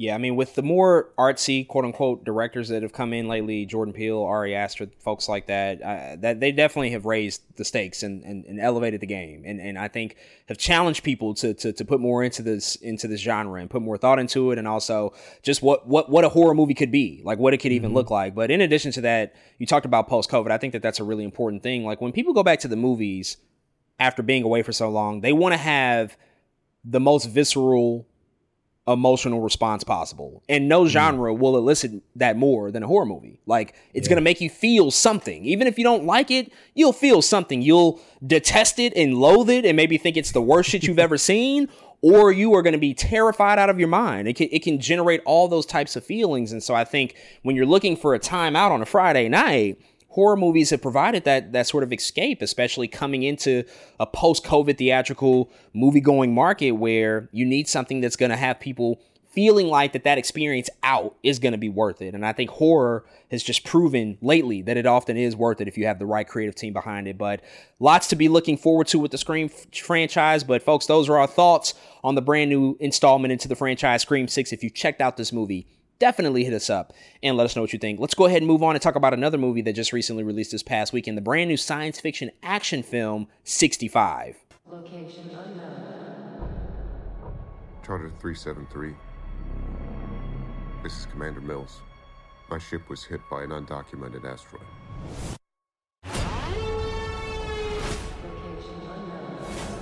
Transporting 35 passengers. Location unknown on a long-range exploratory mission.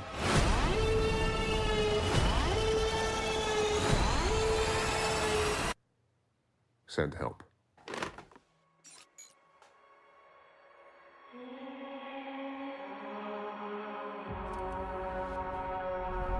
We've crash landed on an uncharted celestial body.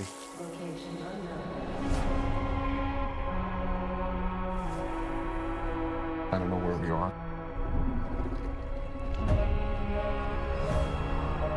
Located one survivor.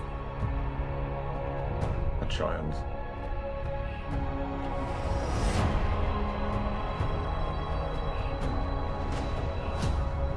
The atmosphere is breathable. There's something alien out there.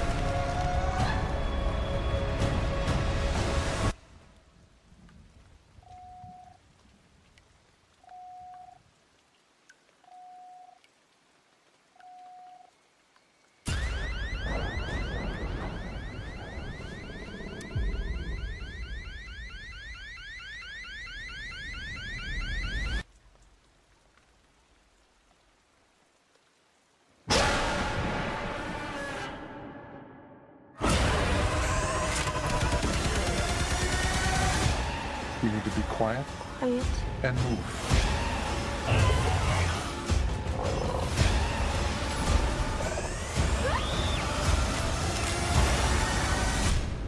You and I are gonna get home. Oh, family. Ready?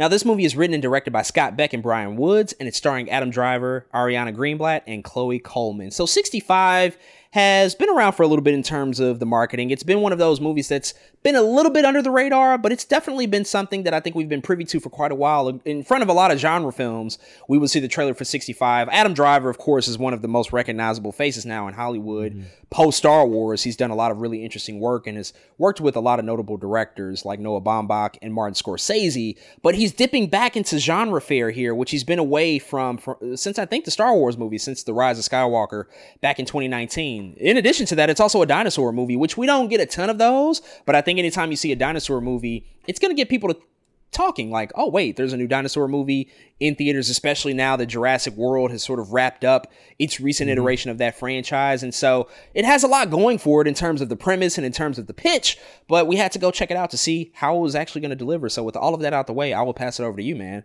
What'd you think about 65? You know, a, a good idea, I think, is Adam Driver fights dinosaurs to be honest, that's simple. I I I bought into that idea. I am fine with that, especially like you said, uh, a movie where this is there is no Jurassic Park. Uh, very rare that we see dinosaurs nowadays outside of that franchise, and so I was interested coming in to to to to this film, and I'm gonna really keep this short, man. It's for me, it's it's just the I'm okay with a simple premise but I feel like there are ways around it in which you can make a simple premise exciting. And unfortunately, this movie for the most part was just boring. I was just I kept waiting for things to happen and when they did happen, either they were too familiar or I don't some it's just something I had seen before and I was like, is that it? Is that all we're getting? Um and so I was I don't know, man, I just really left the film disappointed because I felt like sometimes, to be honest, I even felt like they took this movie too seriously. Part of me wishes they even reached into like this weird predator territory, or you know what I'm saying, where like Adam Driver is the movie star who fights dinosaurs and he has guns, and part of me wishes they tapped into something like that because that's really what it is. It's a dude in the forest fighting dinosaurs, and it's almost like they didn't it's almost like they tried to elevate their own story a little bit and some of those beats do work don't get me wrong. There is there are parts of this film where i'm like okay that could be a thing. And then it just doesn't really become anything at all by the end of it man. So uh, i think again the skeleton the idea i love the idea of this dude from the future getting trapped in this time period where there's dinosaurs and he has future gadgets to fight them and there's this little girl involved in all of these things, but I just really wish it, it, it exists in this weird medium where it's almost not enough, and then sometimes they're trying to do too much. So, yeah, I left disappointed, and unfortunately, it was pretty boring for me. Yeah, not a great movie. There, there's not really much to say. It's not a train wreck. There are some things that I like about it, but overall, the execution just wasn't there. I think the biggest mm. problem with 65 is the fact that one, that's a bad title. They should have named it something else. It's pretty bad. Two, the story is really, really thin. I, I just don't think that there's really much there. A lot of the story takes place in the first 20, 25 minutes in establishing the characters, establishing what's happening, especially like as it relates to Adam Driver's character and his relationship to his family and his daughter in this movie.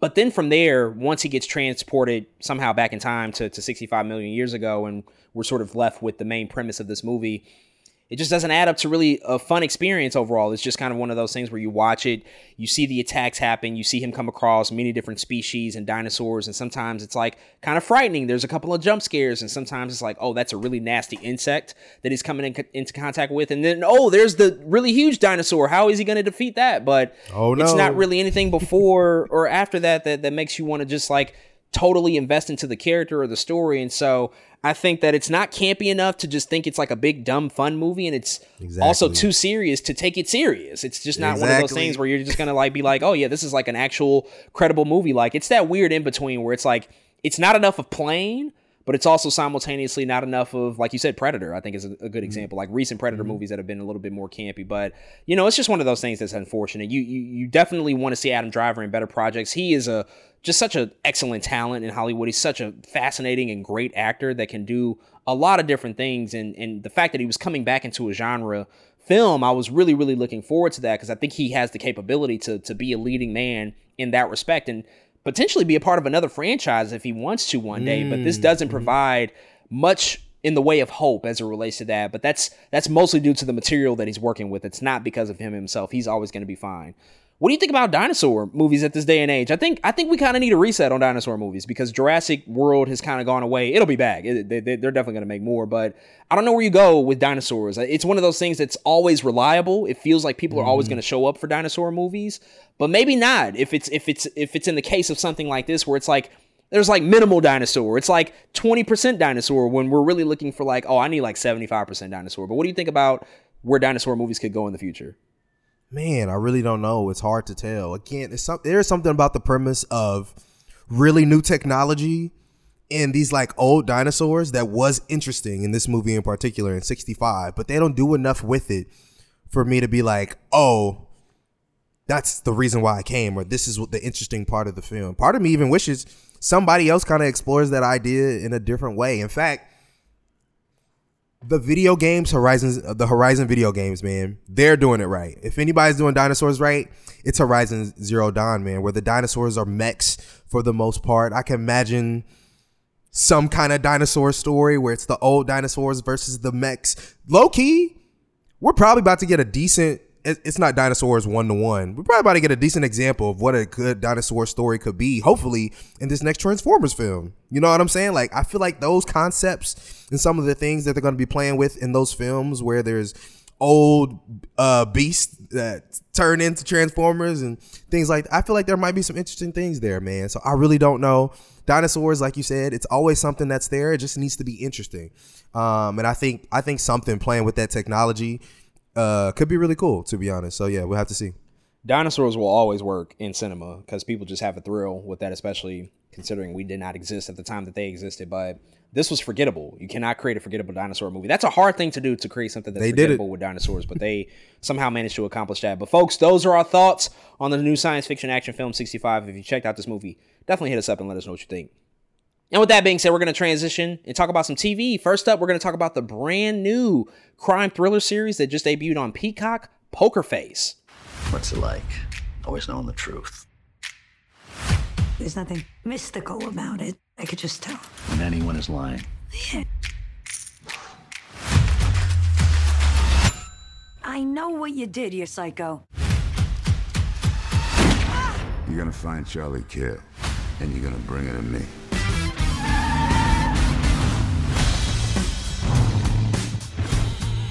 You live on the road, right? What's it like? Leave everything behind. Start fresh. I got wolves on my fender. Oh, I gotta keep moving. Holy, holy. It wasn't an accident. I, I think there's been a murder. Look out! I have been kind of a death magnet. I'm trying to figure out what happened. You watch too much Dateline. I could tell she was lying. What is it? It's a woman's intuition? No, it's not like a tampon commercial, okay? It's a real thing.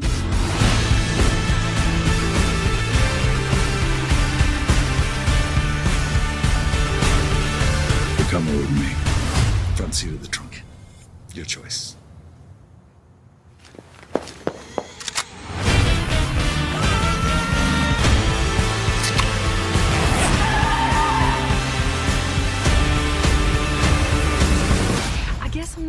Part where you're a human lie detector. Yeah, I know it's uh, it's crazy. You ever gamble? Because you can make a killing. Nah.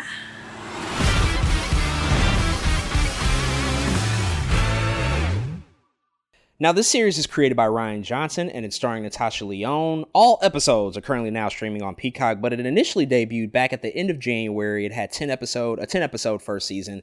As I mentioned, this series is created by Rian Johnson, who is behind Knives Out and most recently Glass Onion, a Knives Out mystery on Netflix. Two really, really incredible who done it stories, mystery stories, definitely calling back to the days of Ag- Agatha Christie stories that, that we're seeing really sort of extrapolated and, and, and spun into new remixes in this day and age. And Rian Johnson has kind of been at the forefront of that. But with Poker Face, he's leaning into that whole aspect of a crime sort of mystery thriller series, but he's doing something a little bit different as opposed to what we see out of maybe Knives Out or Glass Onion, which are considered whodunits. This is actually Poker Face, a How Catch 'em, which hasn't been used that much lately in the in the in the you know sort of television medium. But the How Catch 'em storytelling method was popularized with the Columbo series, which you would basically have the crime that was shown at the beginning of the story usually identifying the perpetrator. And then the rest of the story is with our protagonist somehow figuring out to solve the mystery. They're they're they're attempting to to do their detective work to figure out the mystery. But we're we're typically shown the crime right from the get go. We know who the perpetrator is, and then we're just mostly following along the journey to see well how are they going to get caught? What's going to happen to that person? And so with Poker Face, we have a series that's sort of employing a case of the week sort of uh, style of mystery, which, you know, that's not really happening that much in, in today's sort of modern television landscape. We don't have that many detective series, and we definitely don't have that many series employing this sort of method. Again, Columbo was was the most notable to do it, but that was such mm-hmm. a long time ago in the 70s and the yeah. 80s. And so Rian Johnson again is doing something totally different than the cinematic work in the television medium. And I got a chance to check out the series. It just wrapped up with its 10th 10th episode that debuted last week and this is a phenomenal TV series. This is a just an incredible, incredible first outing from Rian Johnson and Natasha Lyonne. It, it's such a gift to see a guy like Rian Johnson who has not really made a bad movie at this point, but then he transitions into franchise work for a little bit there and does a Star Wars movie, comes out not unscathed because many people don't like The Last Jedi, but he's still able to rebound and produce, I think, his highest quality work in these past like four to five years with the Knives Out franchise and now Poker Face. And just the work that he's doing here is just absolutely incredible week to week. He noticeably directed the first two episodes and then also the ninth episode. Those are my favorite episodes of the season, by the way. But there's a different coterie of directors that come in, lots of different writers that come in and contribute to the story. And because this is a case of the week style mystery TV series, there's just a rotating cast of just incredibly stellar actors. It's really no reason for me to mention them because it's so many people, but there are so many Oscar nominated actors that just come into the sandbox week to week to play around. Recently, I will mention, we just talked about Stephanie Hsu and Hong Chau. They are both in this first mm. season, and it's great to see them pop up here and just contribute small roles, but meaningful roles to the stories that they're involved with. But really, the standout here is Natasha Lyonne as the central figurehead. Her character, Charlie, has this unique ability where she's able to basically call out somebody if they're lying. It's almost like a supernatural ability. They don't really explain how she's able to do this, but she knows when people are lying. She's kind of like a human lie detector test. And so if somebody tells a lie, she immediately calls bullshit. She's she's able to tell how they're lying. So she herself is not a detective, but she has this ability to figure out crimes and to solve mysteries because of this this natural sort of thing that she's able to to to, to implement week to week. And the premise is at the top of the series, she she ultimately gets herself into some really hot water. She gets wrapped up into you know sort of a, a really dark mystery with a casino owner in Reno, Nevada, and she ultimately has to end up on the run across the country to evade them and to, to stay away from them. And, and on her journey across the country, she comes across a colorful cast of new characters and help solve these mysteries.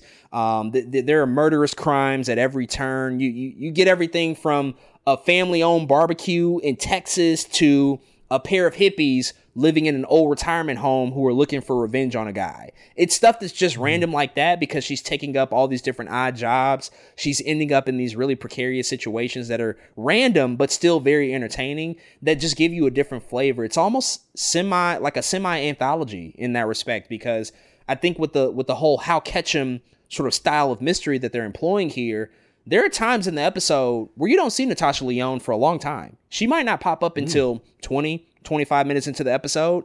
And sometimes you miss her, but because these characters and the stories are so strong that they're building and crafting out week to week, I didn't find myself oftentimes missing her. I'm like, she's gonna pop up when we need her to, but right now I'm really invested into what I'm seeing right now because I just want to see like how how dastardly this whole crime is to be. And so I just found this show to just be so entertaining. The writing is incredible. There's really clever and smart dialogue. It's funny. There's great humor here. I already talked about the really stellar cast here that they have um, and some of my favorite episodes. I do also want to point out another episode, episode eight called The Orpheus Syndrome, which feels like it creates and draws a lot of parallels to Rian Johnson's time working at Lucasfilm on the Star Wars Mm. movie because there's a character in that particular episode that definitely feels like some sort of amalgamation of Kathleen Kennedy, who's the current president of Lucasfilm. And there's a stop motion animation company involved in that episode, so it feels like they are, you know, kind of speaking to Industrial Light and Magic, the real life visual effects company. It just feels very pointed in that direction, and I love that he's just taking risks like that because it I think it's speaking to a previous time in his career where he was doing big franchise work and so many people hate the last Jedi for for whatever reason and he was catching a lot of the blame for that I think unfairly so at many points in time. And so I think for him to shoehorn this in this series in this particular way was a cr- really creative way to do that to kind of speak to that particular time in his career. So overall I can't recommend this series enough. Poker Face it- it's really incredible. Um, and it potentially might end up on my top 10 at the end of the year. It's that good. We'll have to see. Obviously it's a long year ahead of us but it's really Right. that good between the writing the acting performances and just the unique the unique way that they employ the different cases week to week. It was it was a treat to watch Man, this was uh, something I, for, I forgot to add when we were talking about most anticipated TV shows of this year. Man, um, I, the trailers look good to me. Natasha Lyonne really is just one of those. I, I like to call them Orange is the New Black alumni. We talked about that off podcast a little bit, but she's one of the few that feels like she has had constant work ever since that show concluded. And so I'm really interested in everything that she does. I think she was in Russian Doll, I think, before this. I think it's the name of the show on Netflix. Um, and yeah, I'm just really excited to see her. But her mixed with the premise of the show, mixed with Rian Johnson, really made me excited to watch it. So I still haven't watched it yet. I can't wait to watch it. But from everything you just said, I need to get on it and, and, and, and watch it, man. It really sounds like everything that I hoped that it would be. Something interesting that you said is like her not being on screen for like 25 minutes at the begin in the beginning of an episode or something like I think that's so interesting and a hard thing to pull off right. Uh, and to me, that's just Rian Johnson's geniusness. You know what I mean? That, to me, that feels like only something somebody like Rian Johnson can pull off because there is so many shows where there there are moments where I don't know, it's a flashback or something, or we're we're we're looking at somebody else, and the whole time you're like, all right, where's our main protagonist? So I think that's interesting that uh uh they they were able to pull that off. I think that's pretty dope, man. But I really can't wait to check it out. I'm sure it is as amazing as you make it sound. Well, folks, those are our thoughts on the brand new Peacock original series Poker Face. If you've checked out the series, definitely hit us up and let us know what you think. And with that being said, we're going to transition and talk about the return of the Star Wars original series with season three of The Mandalorian. Our people are scattered like stars in the galaxy. What are we? What do we stand for?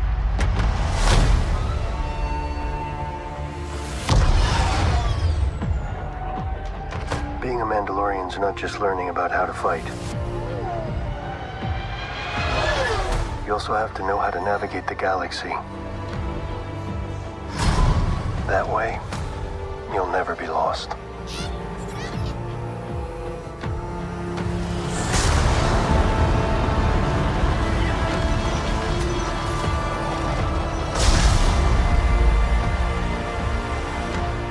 Mandalore so that I may be forgiven for my transgressions. May the Force be with you! This is the way. There's something dangerous happening out there. And by the time it becomes big enough for you to act, it'll be too late.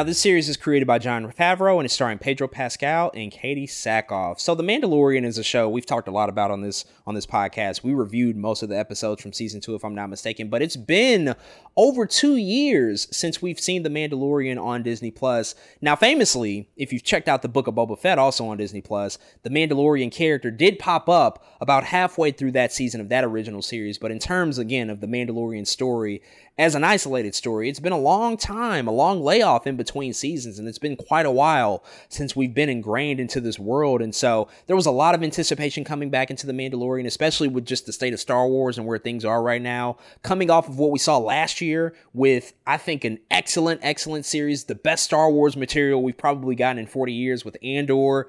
And then you couple that with probably something that was disappointing for a lot of fans in Obi-Wan Kenobi, which I know there were a lot of high hopes about. The state of Star Wars is forever in flux and it's forever changing yeah. and sometimes it feels a little inconsistent as to whether or not we can be excited. But The Mandalorian has largely been beloved. It's largely been one of those things that's been embraced by Star Wars fandom, most most notably because of Baby Grogu, Baby Yoda. He is just one of the yeah. most cute, adorable things that's ever been created, and also one of the biggest cash printers for Disney that they probably have ever created. But now The Mandalorian has returned. We've gotten the first two episodes. We're going to do maybe some light spoilers, but I think we're going to talk generally about what we've seen so far out of the season. And we'll be back to talk about The Mandalorian as it progresses for season three. But I just want to start here and just ask you how you feel about The Mandalorian returning. It has been over two years. How, how are you feeling to sort of be reintroduced to this world and become, you know, sort of refamiliarized with these characters again? man, I missed it. I always love the opportunity, I think, to continuously be embedded in in Star Wars lore. I think it's one of those things where in recent years, for better and for worse, they've been trying to keep us, I think, uh, fed and fueled with Star Wars content. Um, and I say for better for worse, right? Because Boba Fett is eh, Obi Wan was eh, you know what I mean? But I, I I I think I do like the attempt for them to at least be like, look, we're gonna give y'all some Star Wars, man, and in and, and, and constantly. Um, so I'm excited to see the Mandalorian back. To me, this was like a when we first started to talk about the first season, when we first started about the second season, it was one of those TV shows that I felt like I could look to look forward to week to week and get something out of it. You know, there are some TV shows we watch and it's like that episode was disappointing. This episode was like this, but some Mandalorian was pretty consistent across the board, right? We knew what we were buying into every episode. It's literally a western shot in space. Every episode has its own adventure. Baby Grogu's here. Pedro Pascal is here, which I have to mention, they loved him at the Oscars when he was on stage, man. Somebody made a, a comment that was like, either you see him on HBO or you see him on Disney Plus. He got two TV shows on at the same time. Everyone like platform and stuff. But this is this is a show, man, where again you just knew what you were getting. I think yourself into, and it made it an easy watch from week to week. So I'm actually very excited that it's back. It is a, a piece of Star Wars again that I know what I'm getting to into whenever I watch it. I know I'm going to see Baby Grogu and in, in, uh, and I know I'm going to see Pedro Pascal show up as a Mandalorian. And I know I'm going to get an adventure out of it. It is what it is. So I love that it's back. Um, and yeah, man, it's been it's, it's it's been cool so far. Like it it is what it is. There's some some cool things in episode one that I, I, I, really enjoyed um, some some aspects of it, but it really just feels like it's one of those shows that feel like we're returned to form. Um, and there are some new things that they're doing that I appreciate. Uh, but yeah, we'll have to see how the rest of the season goes, man. It's fine so far. Nothing too crazy has happened, but it's it's it's it's yeah. It's to me as of right now, it is the most consistent Star Wars that we're getting. I think in recent years, especially with this Disney Lucasfilm era, The Mandalorian is representing kind of the Star Wars property that has maybe the most widespread appeal because when you are introduced into this world, you don't really have to know anything about Star Wars. You can come in pretty cold. You don't have to see any of the other movies, any of the shows. You don't have to play video games to really just become invested into the story. Of course, obviously, that stuff will help enrich the experience, and they do start to dive in deeper into the lore as the story mm-hmm. progresses, especially with season two, where it might be useful to know, like, well, where did that person come from, or why are they important? But I think at the end of at the end of the day, if you don't have any sort of previous to Star Wars, if you don't have an association with that franchise at large, you could totally enjoy The Mandalorian by itself for what it is. And I think that that's been kind of its key selling point. That that that what that's what makes it different because it can service so many different types of people and eventually fans. And you don't have to be a diehard Star Wars, you know, follower to understand like, well, why mm. is Baby Grogu so important, or you know, what what's up with this Mandalorian tribe? Why why do they have to keep their helmets on? It does a really good job at keeping things simple, at explaining those those things within the story and within the context of of each individual episode. And I think that that's why it's been so successful.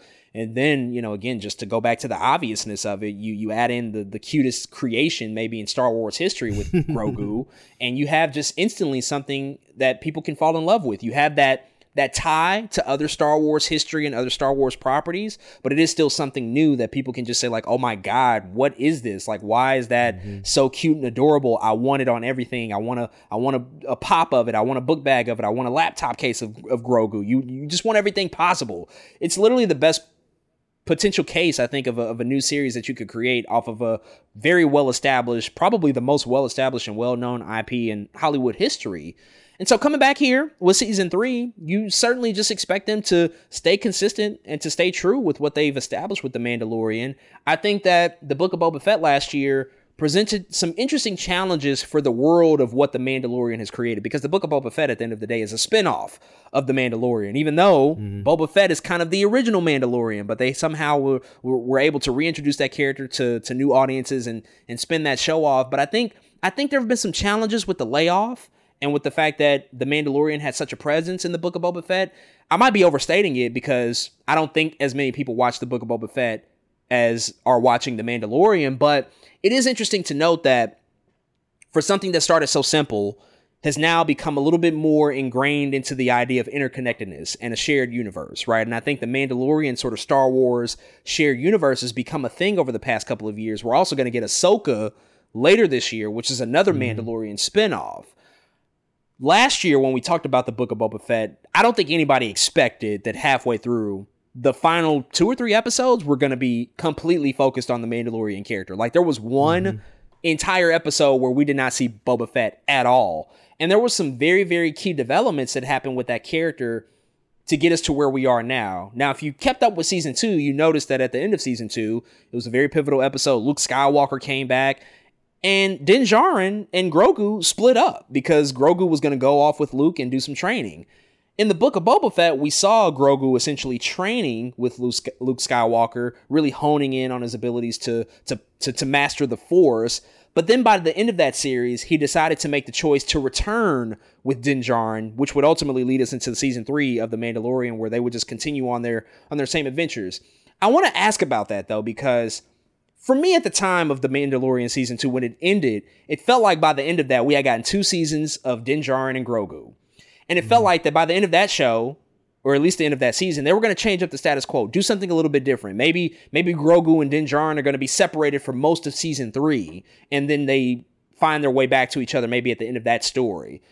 But with the Book of Boba Fett, something that was sort of sandwiched in between, they reverted back to the status quo. They got Grogu essentially back to Din Djarin, and you didn't have to watch the Book of Boba Fett to figure that out. You could have just maybe assumed it, but it is one of those weird things that they didn't call back to in the previously on mm-hmm. at the top of season three. They did not reference yeah. the events of the Book of Boba Fett, which I found to be mm-hmm. a weird decision. I just want to ask you, you know, what do you think about the connectedness, but also kind of the retconning of just everything we've seen out of those two shows because they went one direction, they sort of took it back, and now, you know, when you pick up with season three, if you didn't watch the Book of Boba Fett, you're wondering, well, how did Grogu get back with Din Djarin? They didn't show us that. I don't know how to. I don't know how to follow this. What do you think about that? Yeah, part of me does believe that's in some way bad. I don't know if planning is the word, but it's bad. I don't know connectiveness, uh, continuity, because continuity because you you simply as a production company with a franchise cannot assume that everybody watching The Mandalorian is watching the Book of Boba Fett. Just something that shouldn't be it shouldn't be a thing. You can't assume that and they very much i think do that in the decision to make those last couple episodes so fo- heavily focused on the mandalorian of the book of boba fett they really do it's like I I think for again normal Star Wars fans, right? Who you we just watch freaking everything. It doesn't matter. But you we you literally just talked about the Mandalorian as a TV show where anybody can pick it up. You do, you don't have to see the last thing. And here they almost went out of their way to create a scenario in which that's not 100% true in the book of Boba Fett. And so I think I think that was messy um in, a, in for a couple different reasons, but man, I I if you're to your point, part 2 of that, if you're going to do that, it should absolutely most definitely be in the previously on. There is no in fact, it should probably be the thing you focus on the most in the previously on.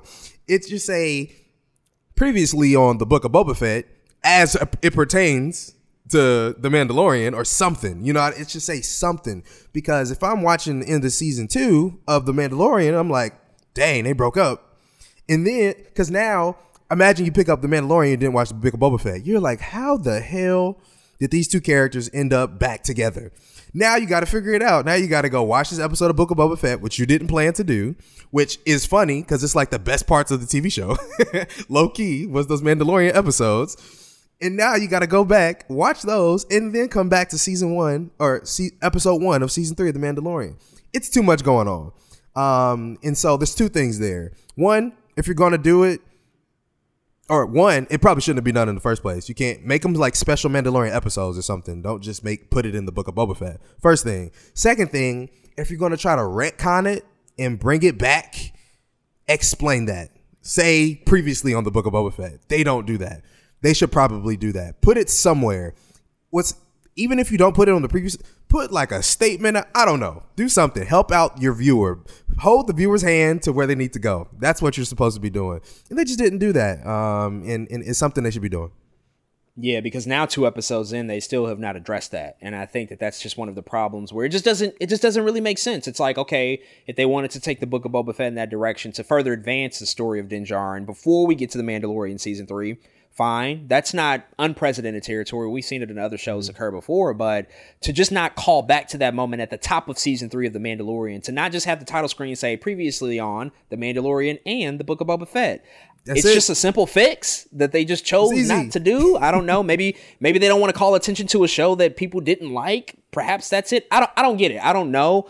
But it's it's a weird choice nonetheless for a show that has often been steeped with, hey, you don't have to have that much baggage to come in and enjoy this. You can just kind of show up whenever and you'll mm-hmm. find enjoyment out of it because it is a very simple story. It follows a formula for the most part. And there's just a few key elements that'll make you just like want to keep tapping into it. And so I think that they just kind of abandoned the things that have already worked for the Mandalorian for, you know, almost three years at this point now. But speaking of formula, one other thing that I do want to address about the Mandalorian it has been a story of formula where I think the first two seasons, we've often seen a lot of scenarios where Din Djarin, played by Pedro Pascal, has to rescue Grogu. He's often finding himself in perilous situations because Grogu, at the end of the day, is a baby. Even though in his species, he's 53 years old, which, you know, I'm looking at myself at 53 years old. I'm like, I'm, I'm an old ass man. But for his species, 53 is super, super young. So he's still a little baby. So mm-hmm. Grogu ends up in some really shitty situations sometimes. He's doing some things he should not be doing.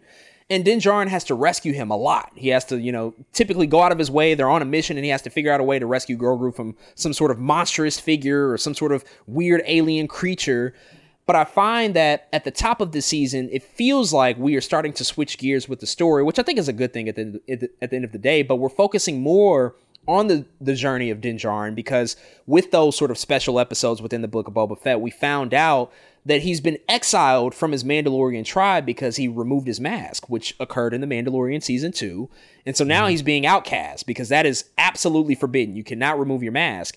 And what we're finding here in the story of the Mandalorian season three is him going on what feels like some sort of a spiritual journey to sort of yeah reconcile that fact to, to, to amend the fact or to uh to yeah to reconcile the fact that he he did something that was forbidden and now he has to you know basically appease any mandalorian you know that's willing to hear his case out to make sure that he can you know still maintain his status as a mandalorian. And so we touch on that in, in episode one see episode two of season three we see him actually go to mandalore to look for the living waters which essentially if he can bathe in the living waters he can you know start the process of be of being accepted back. But what do you think about just switching gears there to, to the fact that it seems like it might not be so much of a of a situation where Din Djarin is rescuing Grogu every single week and, and ultimately raising him as as his as his protector and now sort of a fatherly figure. And it's now sort of focusing more so on what Din Djarin has to do. The fact that he has to go through a very elaborate process essentially to to to, to gain back what essentially is his birthright, something that was given to him at a very, very young age, and he's gonna pretty much be willing to do whatever it takes to be accepted back into his tribe.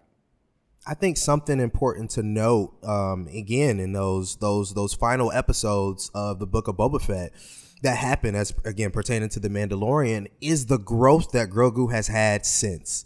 Grogu was no longer the child that is completely helpless anymore, right?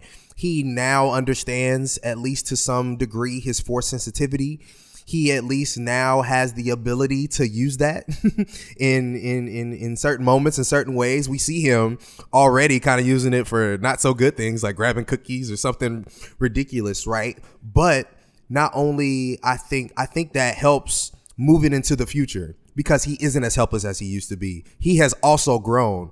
And so i like the idea that Din Djarin doesn't always have to be like, all right, Grogu, time to go save him. Where there's some moments, I think, which we'll even see more throughout the season, where he can save himself, where Grogu can save himself.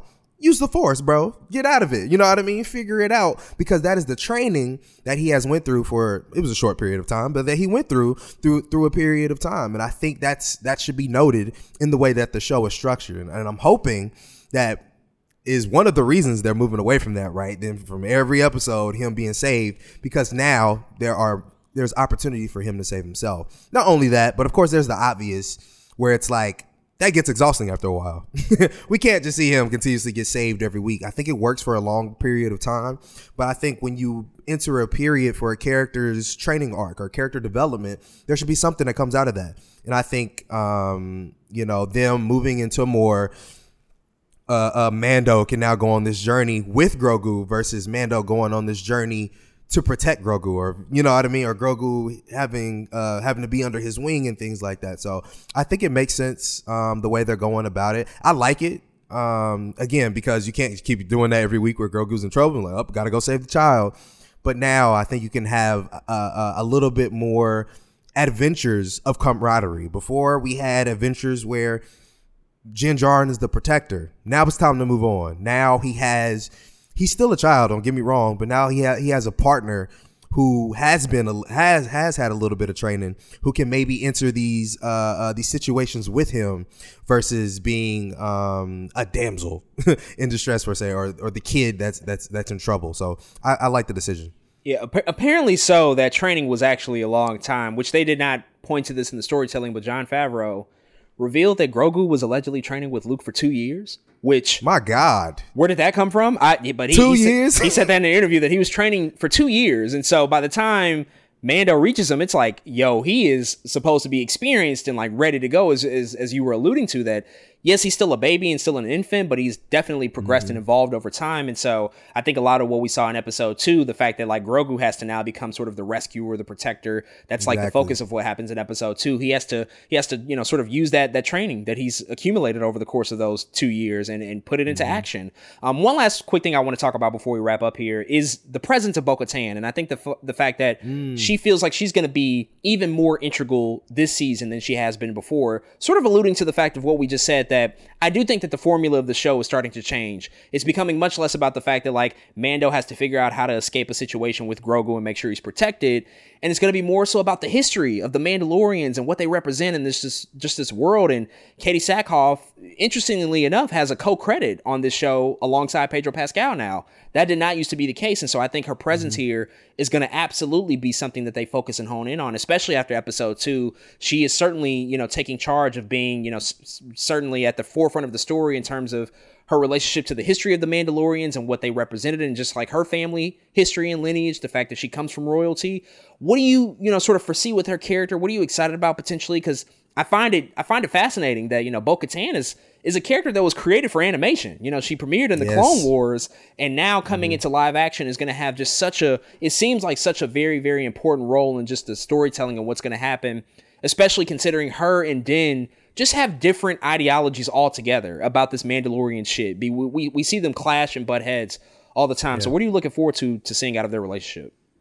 Uh, one, I'm just excited to see Bo Katan at all. The fact that she's in the show again, we seen her. I think it was season two. It was the first time we seen her. Yeah. Mm-hmm. Um, and I just remember being excited that I I just really love when animated characters that I know come to you know into the Mandalorian.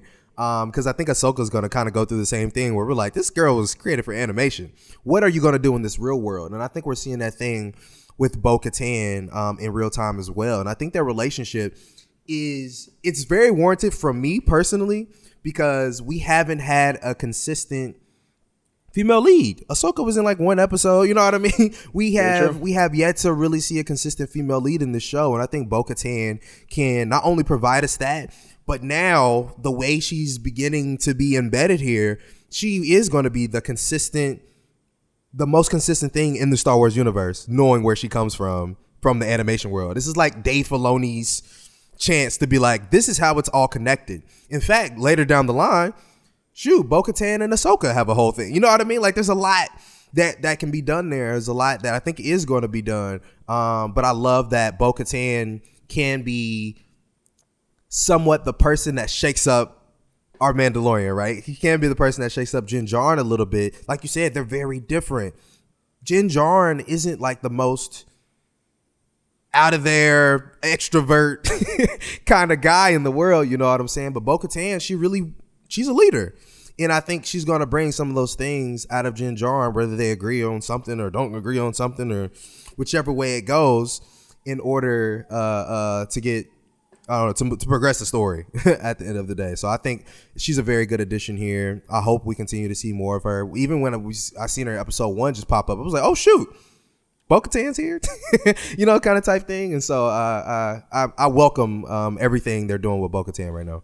Yeah, they, they they're their two characters are both at very different places. You know, Mando is is sort of in a phase of rehabilitation. You know, trying to achieve his former glory because he's been sort of disgraced in exile. But then Bo Katan, what I'm experiencing from her character, a lot of the emotions feel like she's in mourning almost. You know, she feels yeah. very just, I think, apathetic to everything that's happening. Like she's sitting in that throne room, but like, what is she doing? She doesn't really have anything to do. She just sits there, you know, because her home world is not what it used to be. And when, when they visit Mandalore in, in episode two, I mean, you can just look and tell she is very distraught at the sight of it. it, it it's not it's not in the state of its former glory at all. And mm-hmm. she used to see it very much like how it used to be. It kind of reminded me of, weirdly enough, like from Marvel when Thanos went back to mm. Titan on in, in Infinity yeah. War. He just like looked on his homeworld and he was like, "This place used to be it used to be incredible. It used to be thriving, and now look at it. You know, it's it's it's desolate, yeah. and and that's kind of where she's at with her character. So I just can't wait to see how that that conflict continues to bubble up between her and Din Djarin because they're gonna butt heads more, but they're also gonna have to rely on each other because they kind of need each other exactly. at this particular point. So it'll mm-hmm. be very very interesting to see. But folks those are our thoughts on the first two episodes of season three of The Mandalorian. If you've checked out the first two episodes, hit us up and let us know what you think, and we will definitely be back to talk about this season as it progresses. And with that, that, that being said, we're going to transition and talk about our final TV series of the week. Of course, we have to check in and recap the latest episode of the HBO original series, The Last of Us. In fact, it's the season finale, the season one finale of the series that we have been recapping and covering every single week. We have now reached the end of this story, and boy, it was something else to see this game come to life all together in fruition. They actually pulled it off. They adapted a video game from beginning to end in a way that we haven't really seen before out of other video game adaptations. And so now we have a complete picture of everything that we've seen out of the story. And we're going to dive into spoilers and talk about all the big moments of this episode. But before we do that, man, I just want to get your big picture thoughts about this week's season finale of The Last of Us. What did you think and was it satisfying for you? I really, really, really love the show, man. Um, this episode in particular, I was very excited coming into it, um, but I have my doubts about the runtime allotted. I think it's 44 minutes to be exact, and I, I, I, a lot of my reservations I had, I think, came to fruition in this episode where I was afraid that it wasn't enough time to feel the way I think I was supposed to feel by the the the the way that by the end of the season. And I still feel like they could have fixed some of the problems I have with this episode by adding 15 to 20 minutes. I really do. Um, that being said, it's still a good episode. I am just slightly upset that it's not great because I feel like they could have made it great. but it, it's fine, man. It it it doesn't fall completely flat for me. There are a couple of strokes of brilliance actually in this episode that I really enjoy. It is I'm kind of sad that it's already over. I like really we blinked. Like we literally we sat here and potted about every episode. now I'm hearing like it last felt like it just started. is it really over? is it? Are we really talking about this? Um, but what a ride it's been. I I I still very much um like this episode. I still very much love the work that Pedro Pascal and Bella Ramsey are doing here in this episode, man. I just really needed there's there's something about this episode that just feels like it's missing. It's something that feels like it's missing.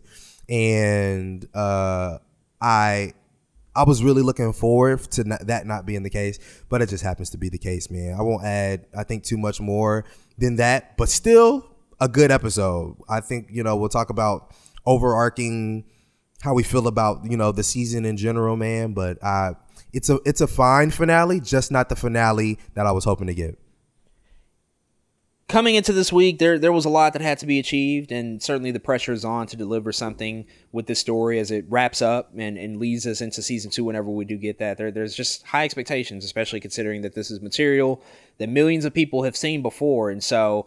As it relates to it being a near one for one translation of what we saw in the video game, I think in that respect, they knocked it out of the park. I think that you couldn't have done it any better in terms of absolutely staying completely faithful to the final act of this story, to the final pieces mm-hmm. of this story, which is definitely something that has to be noted and respected, and I'm appreciative of because you need that to a, to to a certain degree because the game pretty much ended flawlessly that first game. Like it it, it ends on an emotional gut punch, unlike many other video games have ever done.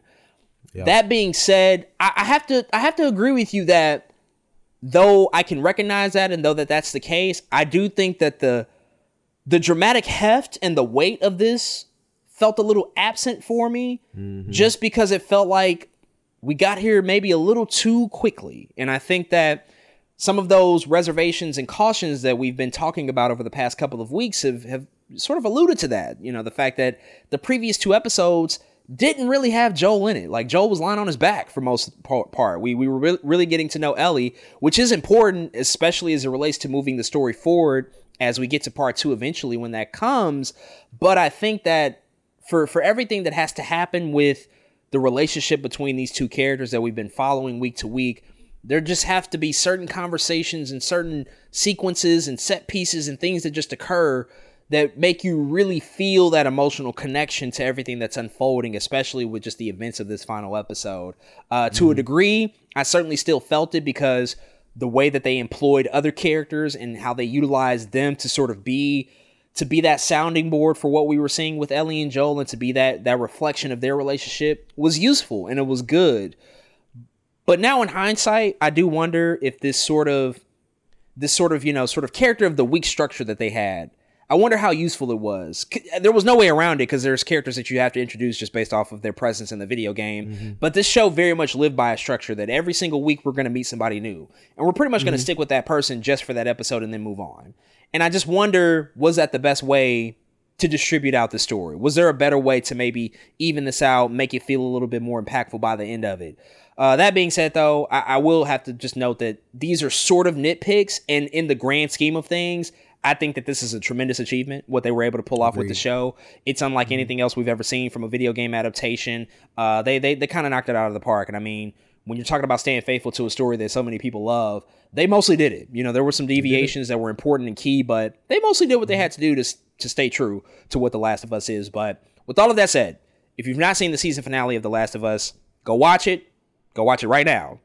Literally stop this episode and watch it right now and come back and listen to the rest of our conversation because we're going to spoil everything which means we obviously have to start off with the beginning which is a flashback in which we haven't seen a flashback i think in a few weeks here. I think it's been a while since we've gotten a flashback to kick off an episode of the last of us. They were used in the first mm. few episodes in a very effective way to establish the global threat of what the cordyceps and the infected were going to be for this world and for this society but this flashback is notable because we get the introduction of a new character in this universe that was not seen in the video games called Anna. And Anna is the mother of Ellie. But in addition to that, Anna is being played in live action by Ashley Johnson, who noticeably played Ellie in the video game. She's, you know, been Ellie for for for such a long time now and and it's so weird even at the top of this episode where you hear Ashley Johnson's voice it's like oh my god I'm hearing Ellie literally as we're crazy. watching the TV series. It was it was a weird feeling. But to open up this episode we see her sort of fleeing away from an infected person. She's trying to hide out in the house. She is very pregnant. She is about to deliver like in mere moments. And this creature, this infected, you know, breaks into the house and she has to defend herself and her baby from the infected. But she does end up getting bit in the process. And she also has to self deliver this baby herself. Nobody is there to help her or to, you know, make sure that it's a, a, a proper procedure. She has to do this on her own in this house alone. And we see the birth of Ellie literally unfold right before our very eyes. And we thus see the events unfold after that, where we, we find out that Marlene who we haven't seen in quite a long time. I think probably since episode two. Marlene and Anna had a very close relationship. They've been best mm-hmm. Almost their entire lives, but because Anna has been bitten, she tells Marlene, You need to take care of this baby. Her name is Ellie. Kill me immediately once I hand this baby over to you. Marlene is obviously very hesitant to do so. This is somebody she's known for her whole life, but she does proceed to ultimately kill Anna and put her I think essentially out of her misery so that she doesn't have to see her transform into an infected. But man, what did you think about just this emotional opening? The fact that they were able to cleverly deploy Ashley Johnson in this episode, literally to be the person to give birth to the character that she gave birth to in video games, and she's doing it in live action now. Uh, just the parallels there. What did you think about her performance and just seeing this whole thing unfold? It's low key poetic, man. This is one of the it's it could be it's it's probably top five scenes for me i think in this show because i feel like i can talk about the scene for like a long time it means so much i think to the show and where we've come from and where we are now and what they're trying to do by introducing the scene into the beginning of the finale of the episode i think this was very very very well done um and just in terms of everything man i very much enjoyed the opening of this episode. And the fact that it's Ashley Johnson, it's I can't even like explain how genius it is. they really killed it, man. Neil Druckmann and Craig Mazin literally came in and was like, Ashley Johnson, you're gonna give birth to yourself, and it's it's. I know it sounds crazy. Uh, it, it's just so much more poetic than that, though. I think the ways in which they decided to convey this thing, man, because in the video game, this this doesn't exist. You don't know why Ellie. This is we don't know why Ellie's immune. This really is an origin story for Ellie, for Ellie's immunity in some form or fashion. But the way they do it just makes so much sense, and there's, there's so many little tidbits. And I don't even know how long the scene was 15 minutes, 10 minutes. It there, there's so many little tidbits in this part that you again you could really just explain so much about it, man. The fact that Ashley Johnson comes in and again, like you said, the episode begins, and even in the way she breathes, if you play the video game, you're like, is that Ellie? you just like you don't even really see her yet at first, right? It's, it's like low key a little reveal that it's Ashley Johnson, but the way she's running, the way she's talking, you're like, that's Ashley Johnson. They done brought in this woman who plays Ellie in the video games for for for this scene, man, and you get to it, and there's so much tension you know, shout out to like really cool pregnancy scenes in recent memory because House of Dragon was killing it with the pregnancy scenes, and I have to add this to it. I think it was really dope. Um, but imagine being chased chased by this infected and your water breaks. It also reminds me of a quiet place, right? Where it's like out of all the times to give birth, this is the time where I'm getting chased. like, are you sick? Like it's an you damn baby. God damn it, stay inside. it's an anxiety induced baby. Like I almost felt if she wasn't being chased, she wouldn't have had the child, right? But then she gets into this room, fights this infected, and all of a sudden there's a baby there. Like we don't hear her moan through the pregnancy. There's not a lot of time in between which her her water breaks and the baby comes out. It's instant. Like it's the fastest time I think I've ever seen a baby actually actually happen. But it's it's there's so many again different meanings in this situation there's so many things and nuances about it that explains the rest of again the episode or things about the season that is it was just so well done man the fact that marlene comes in and has to kill her best friend while taking care of of well technically she didn't have to take care of uh of ellie in fact she kind of doesn't, right? like, in fact, Marlene gives her the Fedra, even though it, it just it's, it's, small things like that, man. That's just really there's there, there's a lot that could be talked about, and so I, I appreciated um, the scene. I love the way it was done. The the uh the stunt actress, whatever you want to call her, with the infected 10 out of 10. I think she did a tremendous job. She looked crazy. I was scared for her, but I really did love the scene.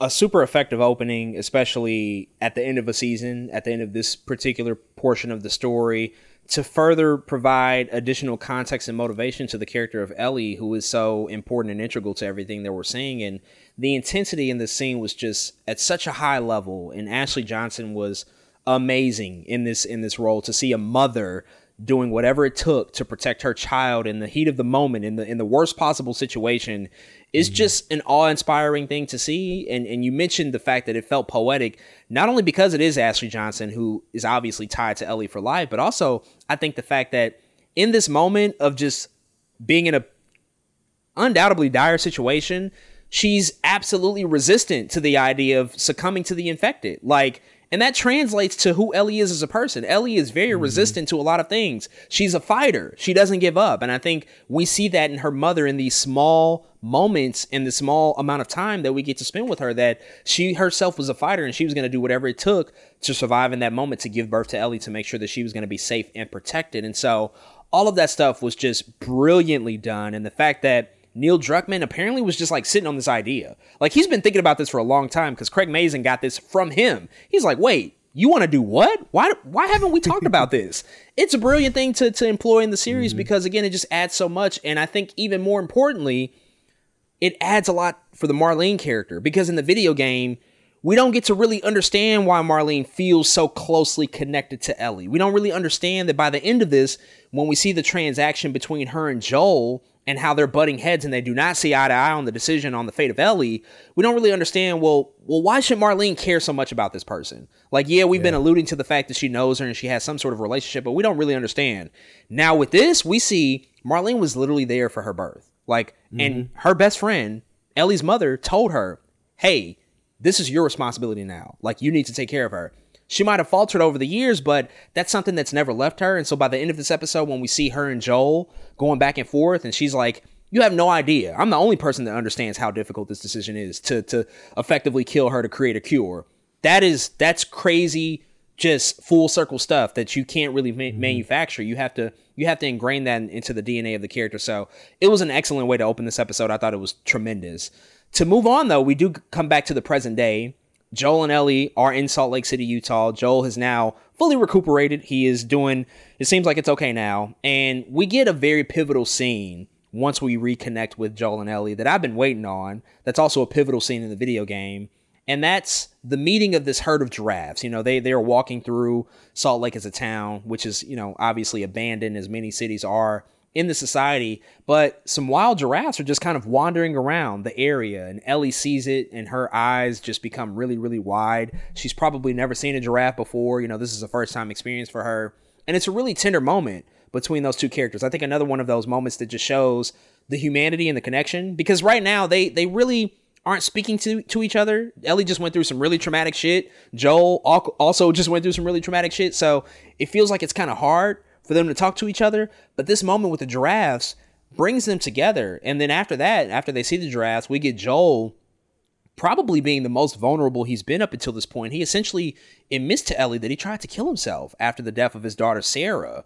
And mm-hmm. ultimately he says a really I think a really poignant and effective line, you know, cuz Ellie says, you know, time time heals all wounds, right? And Joel's like, "No, it wasn't time." Essentially telling her like you were the person that healed my wounds. You now are essentially my new daughter that I'm that I'm you know sort of taking ownership of. Like you you feel that void in my heart that I've been living with for 20 years. What did you think about just seeing them come together again for like this kind of final huge interaction between the two where they actually are on the same page? They're sharing a really strong emotional connection with each other. I think after everything that they've been through just showing how far they've come on an emotional level with both of their characters.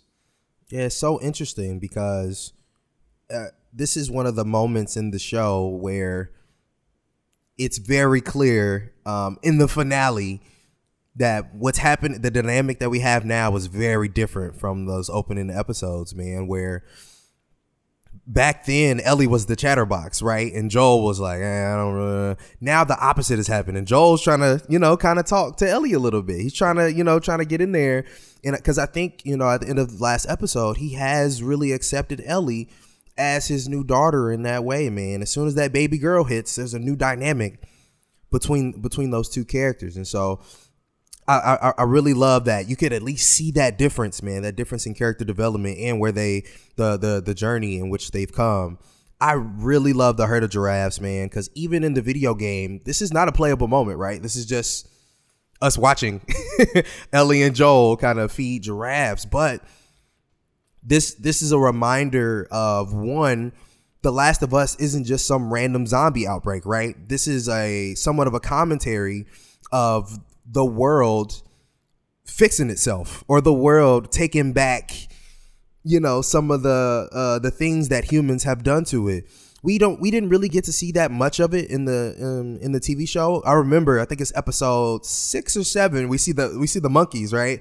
And we're like, okay, the monkeys are different though. They're like already kind of wild. Seeing giraffes run around, way more peaceful animals than than apes are, monkeys run around and just eating leaves off of things to me that's that's the definition of like reclaiming your space right i even i even remember uh this is kind of a little bit off topic but in the mcu in in Endgame remember there was like ports had opened up the waters were clear because people weren't there to dirty them up anymore this is another one of those moments to me that was like giraffes are just running around while infected are running. That's two completely different things that exist in the world. But Ellie and Joel are able to to share this moment um, in a small ounce of beauty that does exist in their particular world together. This is the closest that Joel is going to get to taking his daughter to the zoo. You know what I'm saying? It's the closest that he, he he's really going to get. And I I talked about this before, but there's so much joy in Ellie. As much as she's she's a fighter, in which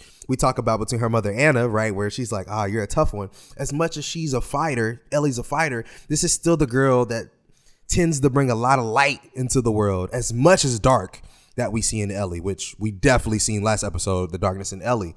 But when she sees that giraffe, she's like, come on, come on, we gotta go. It's something about that, man. It's very small moments and glimpses of happiness and joy in the the the the joys of the world that you get out of this that always makes that moment feel perfect to me. And so I, I really love that they recreated it one to one. Yeah, this had to happen too. You know, I think that's one of those things where you get these two characters who have gone through the worst shit possible, and and so now they finally have just a moment of peace and silence to come together and to relate to something. And I think it's just really key for them to have one final moment of joy before the very next scenes occur mm-hmm. because that's what Joel is going to be remembering in his head once he awakes in the hospital and he finds out like, oh wait, y'all are trying to have surgery on on Ellie his most recent memory is something very positive and he also had to save her you know so i think a lot of these things that have recently occurred where she has gone above and beyond to overextend herself to make sure that he survived and he's also done the same for her. They have this mutual relationship this very protective relationship for each other that is just it's unbreakable almost you know but we also find out that as as strong as it is and as, as as endearing as it might be to see that they truly actively love each other there is a flip side to love too. There is a dangerous maybe a more dangerous side to love to where you are willing to do some things that are questionable to say the least. And we, mm-hmm. we see that manifest later in this episode but i think that this final moment with those two and the herd of giraffes, you know, in this open this open area was just it was key. Again, it was one of those things where you don't need to change it at all from the video game because it was already so perfect, and it was just like one of those really tender moments. Finally, just showing us like one last ounce of innocence in Ellie because I think that after all of this, there is no more innocence. We we kind of lose that completely after the events of this episode, especially going into part two. So this is kind of the last time we get to see her just like being joyous and just being open and willing to just like have fun in the small moment. After that, they're attacked by some Firefly Firefly soldiers, and Joel wakes up in a hospital to Marlene, and Marlene reveals something just tragic to Joel that they essentially are about to prepare Ellie for surgery because they're going to have to take out samples for her brain because the cordyceps, which is the reason for the infected, they can be applied to other people essentially to stop the infection from spreading because we know that Ellie has been immune somehow. And so this cordyceps this sort of this cordyceps immunity has to be developed but the only way that they can do it is to take it from her brain effectively killing her. You know they have to essentially kill her in order to create a human uh, create a cure that can save all of humanity. Joel I think obviously in this moment is not for this. He does not want this at all. He loves her too much. The the idea that he's gonna lose essentially another daughter, you know, it's just it's unbearable. We we just got the moment of him revealing like I almost killed myself after my daughter died. Like he probably would not survive this if, if if he were to allow that to happen or if they were to forcibly make it happen and have Ellie ultimately succumb to the surgery. But we get this back and forth between him and Marlene again these differing ideologies. Marlene is willing to make the difficult choice because she does know Ellie and she has had a relationship with her for a long time, but she hasn't exactly lost a daughter. She's lost a best friend absolutely, but she's not she's not exactly in Joel's position where Joel is looking at this person as somebody that he has to protect, somebody that he has to nurture and make sure is mm. is safe in all in all respects. And so what we see happen after, again, all just one for one translations of what happened in the video game. Joel goes on an absolute violent rampage in the hospital. He kills countless amounts of Firefly soldiers. He just runs through the hospital, killing one after one after one. I mean, I, I don't know. He probably killed like 17, 18 soldiers in the sequence. Yeah. It's a really violent scene ultimately to rescue Ellie, and he kills the one surgeon also operating on her. So he's willing to do whatever it takes to get get her out of that hospital. What do you think about just this moment and how they unfolded it? Again, I think it's it's all stuff we we played out exactly in the video game, but these two people, Marlene and Joel, who essentially have both been tasked with making sure that Ellie is safe. They now have to mm-hmm. figure out how to make a really really tough decision. What did you think about that? So I want to preface this by saying um, the the the part of this episode that is missing for me is in the game. There's one last stand where Ellie and Joel are fighting infected like through a tunnel with like a flamethrower, and I think that's one of the key components that is missing out of this episode is it's not just the giraffes, right? it's that one last moment between Ellie and Joe, I think fighting together that makes me feel like they got here slightly too fast. Um, and that could have elevated, I think, this part of the episode in the show for sure had they added that. Because we actually haven't seen in that many infected in a while. I was hoping for one more swarm or I don't know, you know what I mean? One more group uh, fight of infected before we got here just to hammer it home a little bit. That being said, though, I really still do like the way they played out the the the hospital scene with Joel going around and killing the fireflies. I love that. I love the music. I love the camera work. Actually, the way they were moving around the hospital, and I think this is we've we we've we've seen Joel's I think sinister nature throughout the episode, especially last episode where he's killing um, David's people trying to look for Ellie. We've seen but we've never seen it like this. We've never seen where there are literally people cowering in the corner, like, don't shoot me. Of course, those people he was interrogating said it too. But it's something about this in a hospital where people are legit giving up and being like, no, don't shoot me. He's like, nah, bro, you gotta die. Like, it, it is like fire in his eyes, man. This is like a, a such a heartbreaking part in the TV show. And, you know, this is, I have to talk about Joel and, and Marlene in, in, in, comparison because they're so, for a while, you know, it, it they've had so many differences in the ways in which they protect Ellie. Something I wanted to note that Anna, that Anna said, Ellie's mom, before she actually gives, uh, before she actually takes the baby, is she doesn't say you have to be the one to take care of her, of Ellie. She actually says, um, she actually says find somebody to take care of her, not insinuating that it has to be Marlene. And I think that's so interesting because after that moment, Marlene does somewhat become Ellie's mom, right? Like this is the woman that at least looks after her in some capacity. Although Ellie's with Fedra, it's it's very interesting. The best way that that that that Marlene, the best way that she could take care of Ellie was to literally put her in the enemy's camp. I think that's so interesting. That's like a whole another thing. But there's there's always been a connect between the two of Ellie and Marlene. Again, it's it's her makeshift mom, but there's a disconnect there because it's not like they spend a ton of time together. It's not like Marlene is popping up like Auntie Marlene here to see you. How's how's everything uh, uh, going here? And so I think it's so interesting between the ways in which Marlene protects Ellie so differently from the way Joel has to protect Ellie. And we've come to the, the crossroads when we get to the hospital. Marlene's moral compass is I absolutely love Ellie. Her mom was my best friend, but her moral compass says in this moment in time, my morality my morality points to humanity.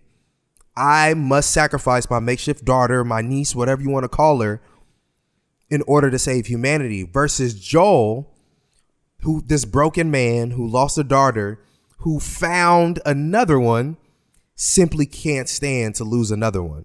He can't he can't do it. His brain can't take it. His heart couldn't take it. Like you said, right after we just talked about he was trying to commit suicide of the first daughter. You can bet you best believe how many people I'm about to kill in order for this not to happen again. And it's you have to have a like you said, it's it's almost uh uh the dark parts of love, right? You almost have to have something snap inside you to do what Joel did. And that's exactly what happens, man. He can't he can't let her go. It's heartbreaking. He can't he can't let this girl go who he he now sees as a daughter. Um and for the betterment of the world. I think that's so interesting. He can't sacrifice this one this this one girl who he probably he didn't meet that long ago to save the world. Um and yeah, man, it's just a crazy moment I think in all of Last of Us lore. This is one of the like the wildest moments to me in in the entire thing. Uh because it's it really is a question of what does humanity mean to you versus how how much do the people in front of you mean to you, right? There's probably plenty of people in the world where it's funny. It's no spoilers, but we Loki came uh came to the same crossroads in um knock at the cabin. you know what I'm saying? It's almost like a similar. How much are you willing to sacrifice humanity to save the people in front of you? And I think that's such an interesting theme um, within The Last of Us, man. It's one of the more powerful things in conversation topics uh, to be had. And they've been pre- prepping us for this moment the entire season. Every every person that Joel and Ellie have come into contact with have, in essence, told Joel indirectly and directly, you have to do whatever it takes to protect this person. Marlene first charged him with that, with that at the top of the series. We saw what happened, you know, with, with episode three and just the relationship with Bill and Frank in that in that episode Mm-hmm. and how that really impacted Joel to to a significant degree. Henry and Sam, they didn't directly tell them like, yeah, protect each other, but just the way that they turned out, their fates is just a key reflection and a sign like, oh my God, you know, we we have to make sure that we stick side by side and do whatever it takes. And I think by the time we get to this moment, considering everything that Joel has been through, the fact that he almost lost his life, the fact that Ellie has lost people, there's few people that she's been close with, the fact that she's lost them, like they really only have each other. And so, w- what was key about the post episode sort of recap of this from the HBO, mm-hmm. from the HBO recap, is the fact that you know, I think it was Neil Druckmann who said that you know this was the easiest Joel, easy, easiest decision that Joel ever made in his life. You know, by this point in which re- which he reached him, there is mm. no consideration, there is nothing that has to be talked about he's going to do whatever it takes to save her, which means murdering probably a dozen or more soldiers in the hospital, which is it's a really dark thing to to witness because I like the fact that they didn't glorify this either. They didn't they didn't turn it into like this big action scene where you're like rooting for Joel. They took away a mm-hmm. lot of the music. It was mostly echoes and screams of people. You just see the blood, you see the carnage that he's inflicting on so many people, and the and the mercilessness. You know, the fact that he had no mercy against all these people. You talked about people cowering and, and surrendering, and the fact that he he he had no qualms about disposing of them as well. And so it all just reflects back onto just the depths and and how mm-hmm. far he's willing to go. Which we've seen other instances of that, which were more, I think just knee jerk reactions, like in the first episode where he just sort of snaps and kills that one Fedra soldier to protect her. That was just like a knee jerk reaction, something that was off of instinct that he's a he's a protective father. But now Yeah. it's it's fully manifested into the idea like, no, this is essentially my daughter. You know, not by blood, but by everything we've been through and just by how close we are and how connected we are. I'm gonna do whatever it takes, and you got to find somebody else. Like this isn't gonna work, and so we see that that goes even further because by the time we get to the garage, we think Joel and Ellie are going to escape. Joel is going to take Ellie, who's unconscious, and drive her away. Marlene f- finds him in the garage. There's one last chance for this to all be mended over. Marlene says, like, we're not too far ahead. We can still fix this. We can still do something about it. It's essentially a showdown between Marlene and Joel. She's trying to convince him, like, do what's right, do what needs to be done to allow Ellie to undergo the surgery and to contribute to something that can literally save humanity and can save us from this hell that they've been living with for 20 years. And Joel essentially has no reaction to it and kills Marlene. And then, you know, ultimately drives away with Ellie. And we we we, we get it sort of presented to us in the same fashion as the video game, we cut away to actually Joel driving the car before we see the fate of Marlene happen. The way that they revealed that Joel kills Marlene is by him recounting what occurred by talking to Ellie about it once she regains consciousness. So we not only see him lying about it, we also see the truth actually unfolding before our very eyes. And so it's a very interesting way to illustrate just everything that went down. I just want to ask you, you know, one, not only what did you think about just that final showdown and just the probably the toughest and worst decision that Joel has had to make, but two, did he do the right thing? Because I had to ask you because that's been the conversation since the video game.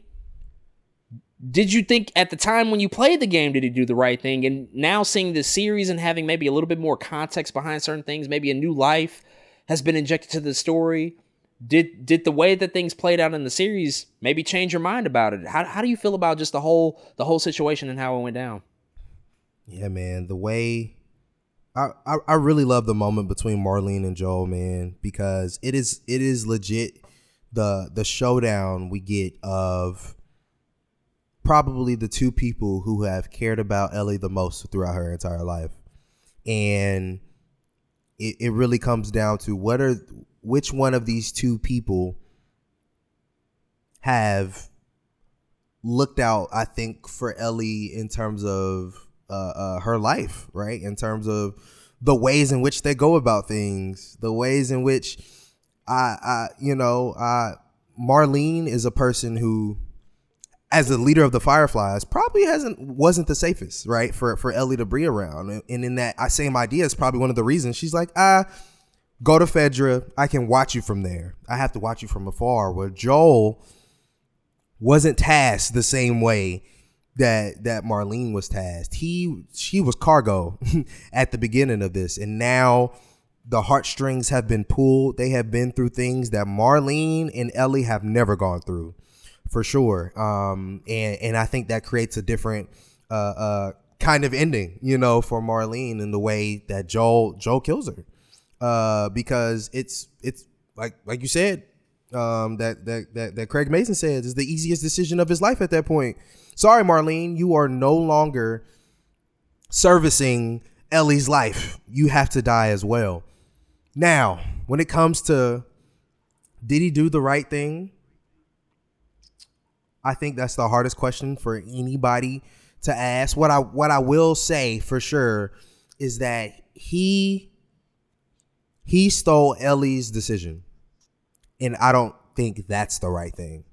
Ellie is I, and I think he knows that too. I think he very much knows that if Ellie was conscious of what it took to save the world, that Ellie would have bought in. Ellie has seen tragedy after tragedy.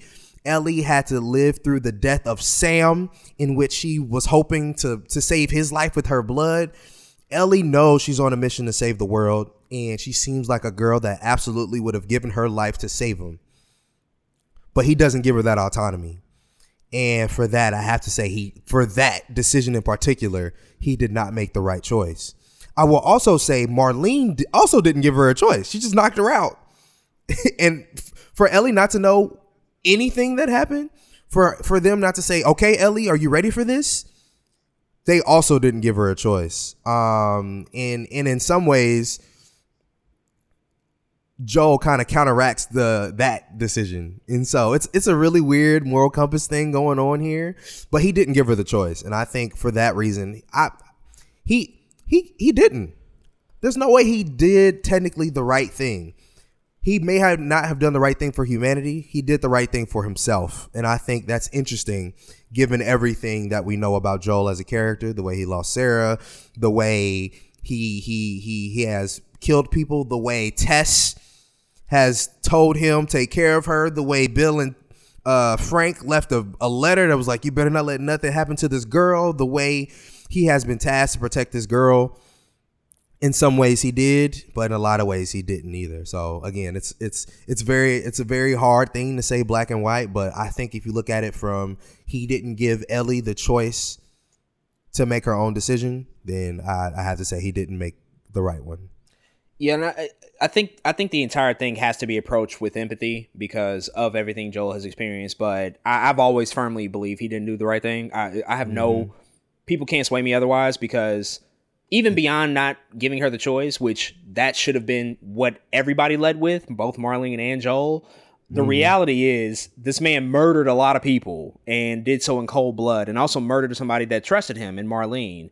And he was doing it out of a out of a out of a way to survive and to and to basically hold Ellie as close to him as possible and to hold her near and dear. And so it was it was not only the the the the agency that he essentially stole from Ellie, but it's also just the manner in which he did it to to just mow down a bunch of soldiers which are you know they're they're there to do their job and they they they probably don't all have the greatest moral compasses either. Like sure we could talk about that all day long but man you just have to you just have to know that this is going to stir up a lot of consequences for just the future of his character and for Ellie uh, Ellie as well because you can't do something like this that that that's such a dark thing to to such a damning degree and nobody's going to be affected by it and nothing's going to happen there's hell to pay for for for for everybody involved who's still walking which is not many people after what Joel did but this is it's a really dark thing but but the empathy piece is like I have to still still understand like where he's coming from. I have to still understand and acknowledge the fact that Yeah. yo, he's been through some shit that most people shouldn't have to go through. And and so from his vantage point, from his perspective,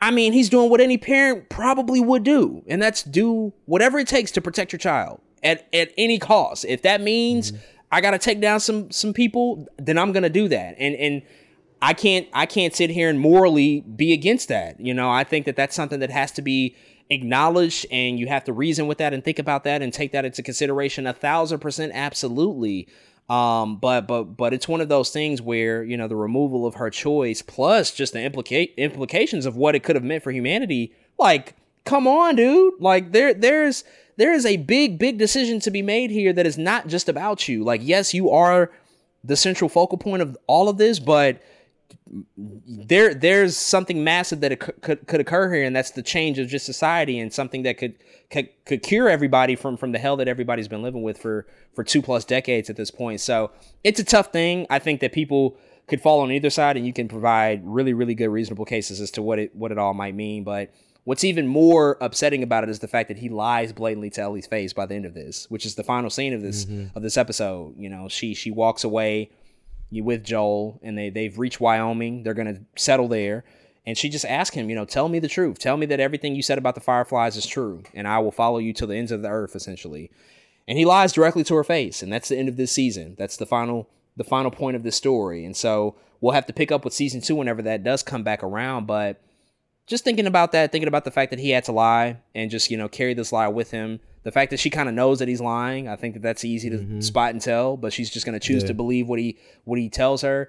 You know, how are you feeling about just the way everything ended off and just wrapping up, you know, this whole season and just how they executed the story, bringing this into live action and the big question is, you know, for you, is this the greatest video game adaptation that we've seen thus far in in both TV and film? I, we we now have a complete picture. What's your overall outlook on that? So, round off the episode, uh, it is one of the most perfect endings to a game that I've ever played, for sure, because you know exactly what Joel has done. And as you just said, you understand everything that he has just done. But I think the important part is that you can't forgive him for it. And to me, that is one of the most complicated ideas and feelings that a video game has ever given me. A lot of times, video games are very definitive. I beat the last boss. I have won the world. I saved the princess. You know what I'm saying? As always it's a little more black and white. But here, man, it's something different about the the scene between Joel and Ellie, especially you like you said, we don't feel that Ellie trusts Joel. We don't feel that in that moment that she's like, okay, I believe you. But I, I do feel like she says okay at the end of the episode. But while she may not believe him, I think she also understands him. And I think she also plays back the things that they've been through in her head and, and in some ways, in this moment, kind of just accepts what Joel is saying to her. And again, I think that's one that's that's good storytelling to me um, in order to get to the point at which we've gotten. With that being said, this is absolutely the greatest video game adaptation we've ever gotten. Simple as that. Uh, we've talked about this in and out. Detective Pikachu, Sonic 1 and 2, Mortal Kombat movies. It's the best video game adaptation we've ever got. It is, it's the moments in which it's one to one it's near perfect. A lot of the things they introduce to, to add more layers to the source material were very well done. Very good example. Um, is is is the uh, uh, the addition of Ashley Johnson here, who's given birth to herself while, while having stakes in the character and things. Just think, it's little things like that you can that they they do they did in this show that really just elevated it. I think to another level. And while I will say the beginning of the show held up a little bit more than the end of the show did. Those first, really, the first half of the season was like crazy compared to the the second half of the season. I think for me, what could have made it even better is one of the things they do so well in the show is they take a, a lot of the human parts of The Last of Us and they harp on those. What something that it is missing in by these last couple episodes is the video game nature of it all. I think there's a little bit of video game missing in these last couple episodes. I kind of speak on this on this uh, on this episode in particular where there's like a big fight sequence in a tunnel with Ellie and Joel before this with a flamethrower. You know what I'm saying? I think a lot of people watching the show, a lot of us, of course, we want to see the human parts. That's what makes it great. What also makes it great is the infected. And I feel like we didn't get enough of that throughout the entire series. The, there was a couple early moments we got it. I think it's episode two, episode three. We got a lot of that, but by the the last couple episodes, we didn't get enough of that. Um, and so I was hoping to get a little bit more of that. But again, it's the best video game adaptation HBO, Craig Mazin, Neil Druckmann, all Pedro Pascal, Bella Ramsey. Man, I I as much as I ha- I nitpick, I almost couldn't have even asked for a better making of, of of the video game in this way, man. They did a tremendous job across the board, and I'm I'm just proud, you know, as somebody who has played the games, who Last of Us is one of my favorite games I've ever played. I'm very much looking to looking to for uh, future seasons of this TV show because, as both me and you know, this is not where Last of Us ends. It gets low key even crazier. There's a lot to be done in this TV show, man. But man, very very proud of what we have here. I think it's an amazing uh, uh, product of what video games can bring to the table when done correctly, when done with care and with done with the creators that made it initially, right? A lot of these adaptations come out and they don't always work. And part of it is because the original creators are not even attached to it. Neil Druckmann is here. He's on the podcast, he's writing, he's part of the creative process. I love that for them, man. And I think it really showed uh, throughout the TV show. So, yes, I absolutely think this is the best video game adaptation. And I'm looking forward to future seasons of The Last of Us. Yeah, it, it helps that it's an easy bar to clear too. You know, video game adaptations have it not been great. Bar. It's a very easy bar to clear, but I think what what's key and important is the fact that, in my opinion, The Last of Us is the it's probably the best video game narrative ever that's been created. It's it's it's it's really astounding what they can achieve on an emotional level, complexity, you know, and all of those mm-hmm. different different things that you feel with the characters. And so to translate that to live action, in which you're mostly going to follow one to one it's not easy to do that at all. It's actually quite difficult, probably even more difficult than the game itself in trying to to, to establish that. But to have source material that is already 10 out of 10 cannot hurt mm-hmm. you. You know, that that's a great place to start. And so coming into here, we we have talked about, you know, the fact that many video game adaptations haven't really adapted things. They they they are the same in name, but never the same in story. Because like, mm. there's no real Sonic story. Not really. There's not really a Detective Pikachu story. Not really. You know, mm. there have been a mm. couple of cases. I, I, I feel like the Uncharted movie weirdly went into different directions that they didn't have to go. um, they could have just followed the game for, and they they chose not to. But here, this is one of the only examples as, as it relates to video game adaptations where you are following the story. And so it's almost it's almost in its own lane at this point. and I hope we do get to see more of this. We know the God of War series will be coming in a few years. The pressure is on for them to deliver and to deliver in a big, big way because this is beyond a quality level and just like what we adore and admire about the show. This has become a phenomenon for HBO. There, there, there is there is really no other show out there that's competing with The Last of Us in terms of viewership and the the, the, the attention that it's getting. It's it's huge. Mm-hmm. You know, it's becoming like their new their new temple, their new flagship show that they're going to move forward with. And so it's reassuring to know that Craig Mazin, Neil Druckmann, they both confirm part two of the game will be split over multiple seasons. They won't confirm how many seasons. We'll have to wait and see, but it won't end with season two. They're going to have to at least go to three seasons, potentially even more, depending on how ambitious that they get. But overall, this first season, man, I just got to give hand claps all around. For the most part, I thought it was amazing. The first two acts, which means the first six episodes, are the strongest. I think the last three episodes. Mm-hmm lost a little bit of the scene, but by and large, when I watch this as a product from beginning to end, when I go back and revisit this, whenever that will be, I think it's going to be an amazing watch, and it's gonna it's gonna bring back all those emotions and all those feelings that I have about this particular IP in general, and they just they deserve all the credit credit in the world for bringing this to life and doing it in such a faithful way, in such a loving way, with all the people that needed to be there to make sure that most people, I think, will walk away feeling satisfied with this whole experience. So, folks those are our thoughts on the season finale and the entire season of The Last of Us. If you've checked out any of these recaps in these episodes, definitely hit us up and let us know let us know what you think. Let's transition to the news of the week. We got a few quick items. Let's burn through these and just talk about them really quickly. First up, Bob Iger is talking about Marvel and the state of Marvel and where things are going to go. We've been kind of talking about this for a few weeks, just like where Marvel is, the fact that they're sort of reducing the amount of things that they're not only producing but also releasing at any given time, just to scale back a little bit on the amount of the amount of products, shows, and TVs that were TV shows um, and movies that we're getting every year. Um, he just recently talked at a, at a conference about what he envisions as the future of Marvel. I want to read a couple of quick quotes because I think they're actually quite telling about what the MCU will look like in the next few years. He says, quote, what we have to look at in Marvel is not necessarily the volume of Marvel stories we're telling, but how many times we go back to the well on certain characters. Sequels typically work well for us. Do you need a third and a fourth, for instance, or is it time to turn to other characters?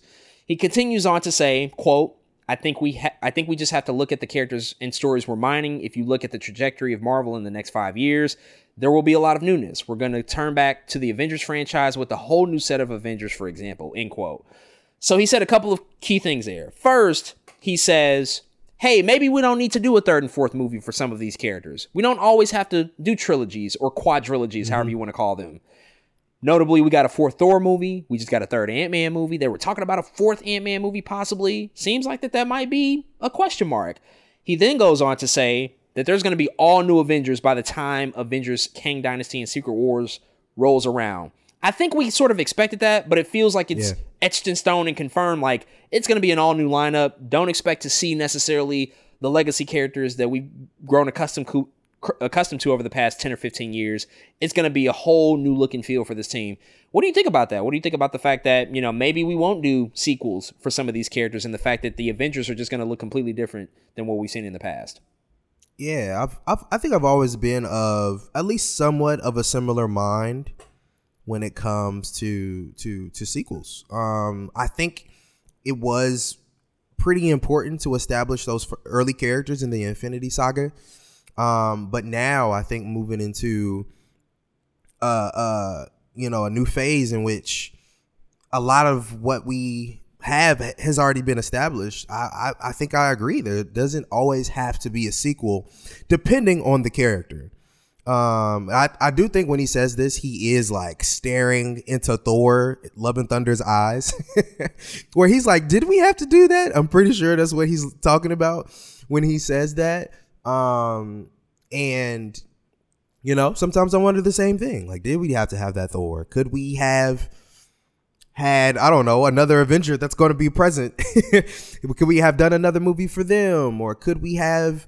I don't know. I feel like he's he's I like how he's asking a question versus him actually pre- presenting a statement because to me that means he the wheels are turning in Bob Iger's mind, right? There's there's something there that I think they're trying to figure out, and eventually they're going to regurgitate the result of that. So I actually love that he asked that um, in the form of, the, of, of a question, and also I think when it comes to what the new Avengers looks like, right, and and what quote unquote the newness looks like I think that of course was a given, but I think what was also is not being said is how does that feel, right? How does how does um let's say how does Sam look different now that he's Captain America? That's gonna feel way different than than than our, having our old Captain America. We have Letitia Wright as Black Panther now. That's gonna look way different than when Chadwick Boseman entered in the Civil War.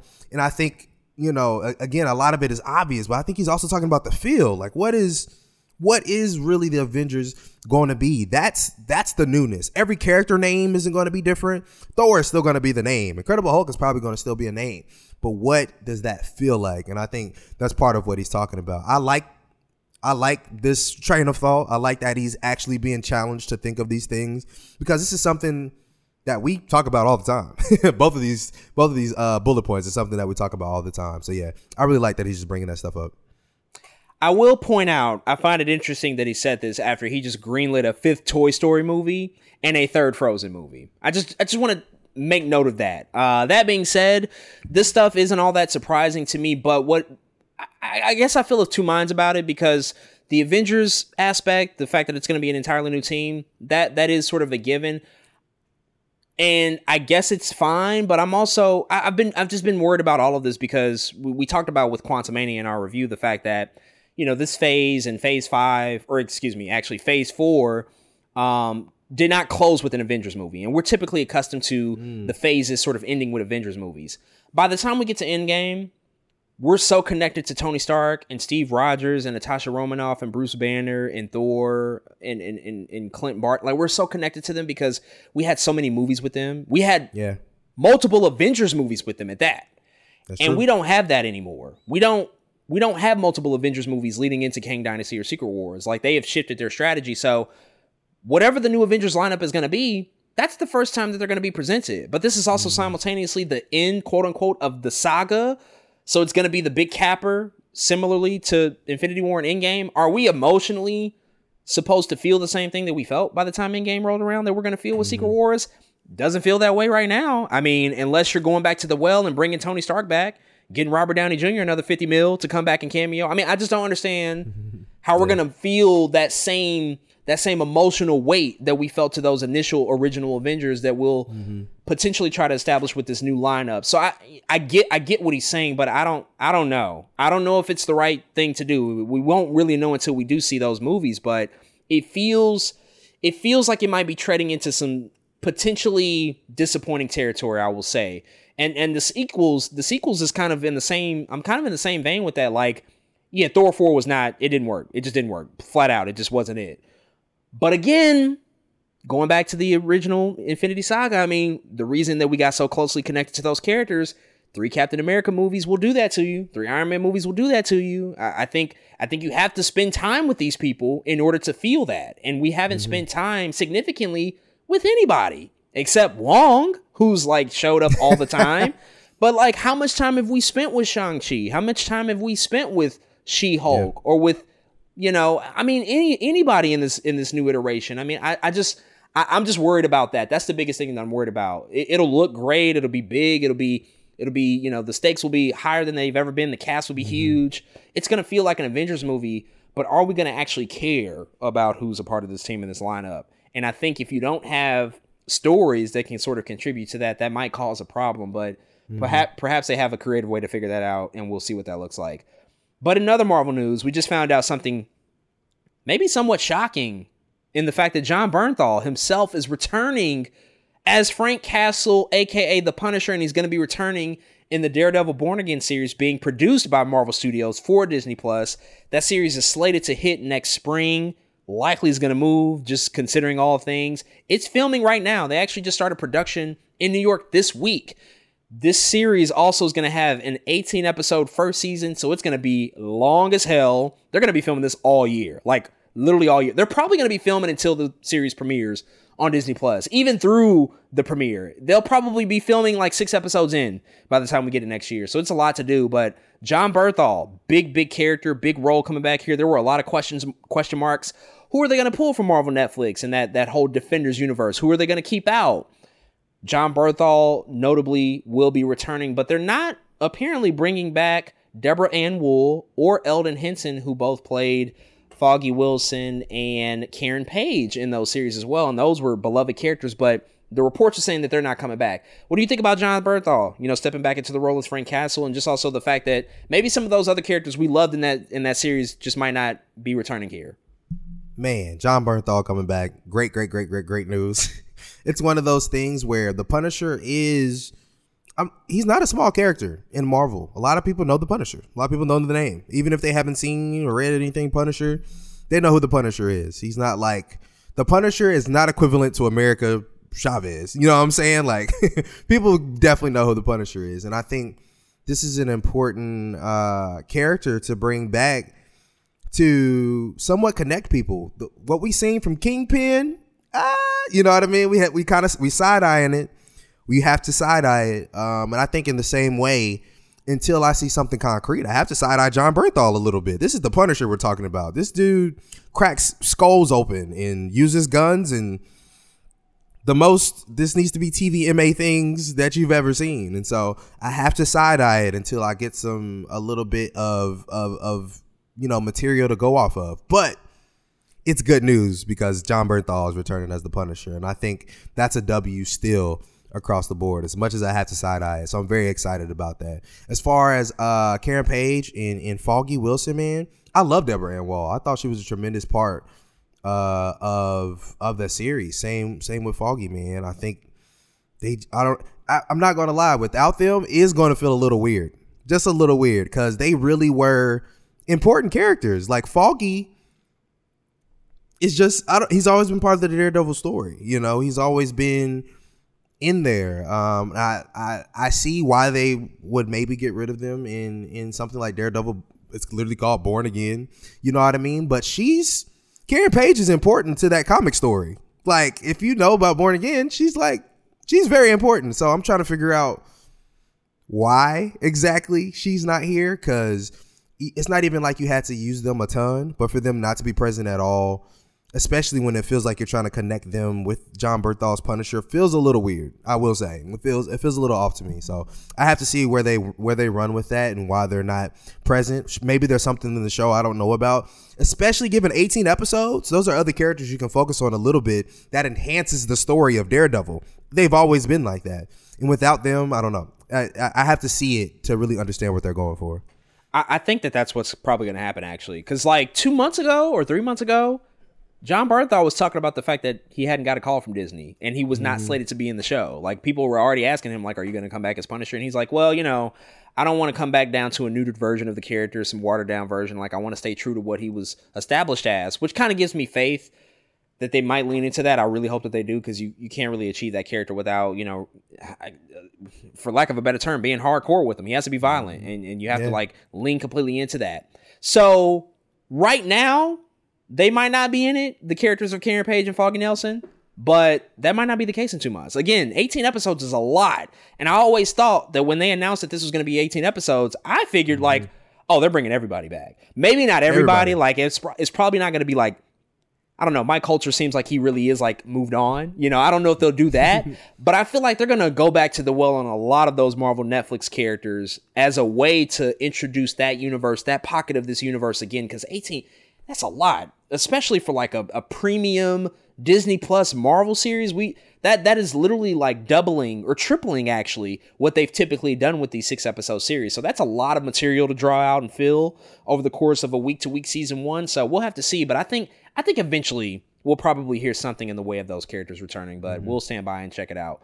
In other news, we just found out that two Star Wars movies have recently gotten shelved. Projects that were coming and slated to come from both Kevin Feige, president of Marvel Studios, and Patty Jenkins, director of the Wonder Woman franchise, who we've been back and forth about her Star Wars movies so many times now. I'm just kind of confused, but apparently they are both officially put to rest. I think that this is again going back to a lot of the conversations that Bob Iger, current CEO, is having about the state of his company and the quality and and and the, and the control of what they're trying to produce and just the the output. He talked a lot about Marvel and slowing down there, but Star Wars is no exception. And I think that this is a direct result of that. The fact that they have just taken these movies and decided to just completely shelve them. Kevin Feige already had somebody writing his Star Wars movie. I think he had Michael Waldron writing his movie, but that's going to be put to the side. And then that Rogue Squadron movie that was uh, confirmed with a whole video and then low key it was like taken off the release schedule. But then Patty Jenkins said, like, oh no, we're still developing it. Like once she got booted from Warner Brothers. Now it's like officially dead, I guess. And so, two movies off the table. We have no Star Wars movies technically slated right now. Apparently, Taika Waititi is still developing something. Also, um, what's the guy from Watchmen who developed that show? He's working on something. Um, they're they're they're apparently you know working oh, on uh, another. Damon Lindelof. Damon Lindelof. that's something that's that's sort of rumored to be in development. I mean, just overall thoughts on the state of Star Wars movies. The fact that there's just like nothing on the horizon in, in the immediate future. Very simple, man. It's disappointing. We we a lot of us live and breathe Star Wars because of the movie. Sure, TV shows are doing what they're doing now, but man, that that that's where the excitement for me comes from the most. When a Star Wars movie, I will. I'm telling y'all, Episode Seven before it came out, I don't think I played a trailer as much in my life. Not a one trailer. I don't think I played any Marvel trailers as much as I played Star Wars Episode Seven, bro. I was so excited and so I'm just looking for that excitement again in the Star Wars franchise. I'm really hoping they get it together. Patty Jenkins cannot buy a win. I really am rooting for Patty Jenkins, man. She, yeah, she's a, she. That's somebody who's in limbo right now. All her movies are getting canceled. Like, how can you possibly have faith in Hollywood if everything that you're trying to do is getting axed and canceled, man? From two big studios at that, in uh, Warner Brothers and then Disney. It's like, damn, like, can can I live? Like, can I do something? um, worth of substance. So I really feel bad for Patty Jenkins for sure. Not so much Kevin Feige. He's he's gonna be Kevin Feige. He's fine, I'm sure, with anything going on there. But I really do feel bad for Patty Jenkins. Yeah, it's a tough beat for her for sure. She she's lost a lot in these past couple of months. Kevin Feige should be focusing on Marvel. Not to say that he can't achieve something with Star Wars. I know that that's a huge passion for him. I think he's a bigger Star Wars fan than he is a Marvel Comics fan, but just with the way things are going now, like they need his guidance and his vision, like at the top of the mm-hmm. ship, like steering this in the right direction, especially with the next four or five years. Um, I, I think you know initially I was disappointed by this, but I'm also just like, well, I'd rather get one good one as opposed to four mediocre ones. Now, you Absolutely. know, Taika, Taika Waititi, I like him as a director, but coming off Thor: Love and Thunder, he he kind of has some stuff to prove. So I don't know what his movie's even going to be, and I don't know if his sensibilities work with Star Wars. A lot of question marks with that. Damon Lindelof, I have definitely more faith in that project and whatever that looks like and is going to be, but we just don't know. We just don't know at this point. You want to see Star Wars at the movies, yes, and the TV has been about 50-50 for me. Some great results and some pretty mediocre results, but they they should focus on getting it right. And so if it takes just one great movie and that's what they're going to focus on and that's going to be the only thing we see in the next I don't know, 3 years, then mm-hmm. so be it. I'll take that one as opposed to a lot of mediocre stuff coming out, so we'll have to see. And in our last news item, we found out, literally as we were watching Scream 6, by the way, Jenna Ortega is already negotiating her next role. She's rumored to be in Tim Burton's Beetlejuice 2. That's right, they're going to make a sequel to the original Beetlejuice film. She's apparently circling a role to be a part of that f- movie. She will allegedly be playing Winona Ryder's daughter in the film as that character. W. They're also talking about Michael Keaton coming back to play the titular role, which you absolutely have to do and get him back in the role of Beetlejuice. But this is another legacy sequel that it looks like they are moving forward with. It looks like it's going to be a go. And Jenna Ortega couldn't get any hotter right now. She's fresh off of Scream 6. She just hosted SNL, did a pretty decent job there. So everything is just going in her direction. What do you think about this news and are you excited? Do we know if Winona Ryder's going to be in the movie herself?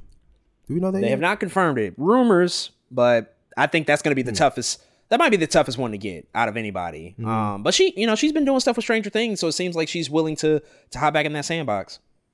Yeah, man, I I, I really like this. I know we've been going through a lot of se- reboots and sequels, and this one just feels right with the work that Anna, that Jenna Ortega has been doing, man. Between Wednesday and X, and this really is she's the horror queen right now. Nobody, to me, is is topping her. It's it's like it's like her and Mia Goth.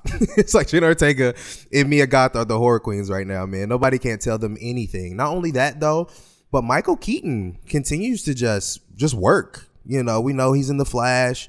We know, um, and now we know that he's he's he's coming back as as Beetlejuice, man. I think it's a really cool thing to possibly do. Not only that, but this film is such a staple that is another one of those examples where like kids don't really know probably know much about Beetlejuice but they might buy into Jenna Ortega in a Beetlejuice sequel, you know, or or reboot or whatever you want to call it. And so I think it's a good idea, man. I really like Beetlejuice. I love Michael Keaton. I love Jenna Ortega. Uh, to me, the pieces are just aligning for this to be a decent project. Um, and it, it sounds like they might have something on the horizon. So we'll have to see what they produce with this.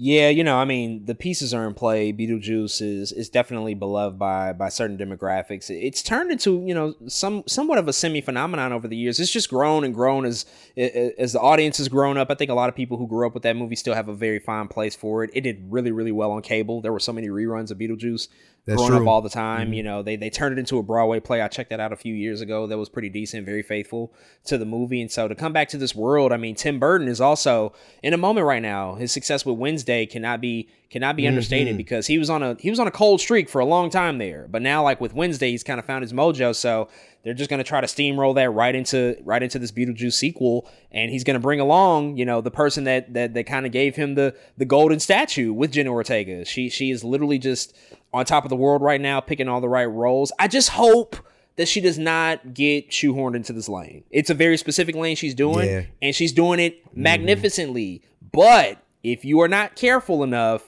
it can become a thing that can be a hindrance. And I don't want that for her. She mm-hmm. she will at a certain point need to, I think, expand and, and, and do some different things that are that are going against what we've seen and, and, and grown accustomed to her doing over the past few years. But I think she will. It seems like she has a very, very smart head on her shoulders and she has all the right decision makers around her to get her in the right in the right direction. But for right now it's, it's a great move and i think it's going to be hopefully a, a big thing when it comes out. But folks with all that said with all of that out of the way that's all we have for this week's episode of two black nerds. Thank you again for tuning into another podcast. We will of course be back next week because we have to talk about the latest film from dc we're going to exclusively be talking about shazam fury of the gods that's right the sequel to the 2019 hit family superhero comedy will be dropping in theaters this upcoming weekend. We're going to go check that out and be back next week to review and break down that film with all the nitty gritty details. We're going to do a deep dive on all, the characters. So definitely check that film out this weekend and come back and listen to our spoiler filled conversation. Plenty to look forward to, but until then, we will see y'all next time. Yes, sir. We are Audi 5000. Please check out our Two Black Panthers Forever collection at twoblacknerds.com. Happy Women's History Month. And remember, always bet on black. Appreciate y'all. Love y'all. Thank you for listening to another episode of Two Black Nerds, where we're too black, too nerdy. We out, y'all. Knife the fist fight, kill your drama. Uh, we kill you motherfucking ants with a sledgehammer. Don't let me do it to you, Dunny, cause I overdo it. So you won't confuse it with just rap music. ROC, we running this rap shit. M Easy, we running this rap shit. The Broad Street Bully, we running this rap shit. Get zipped up in plastic when it happens, that's it.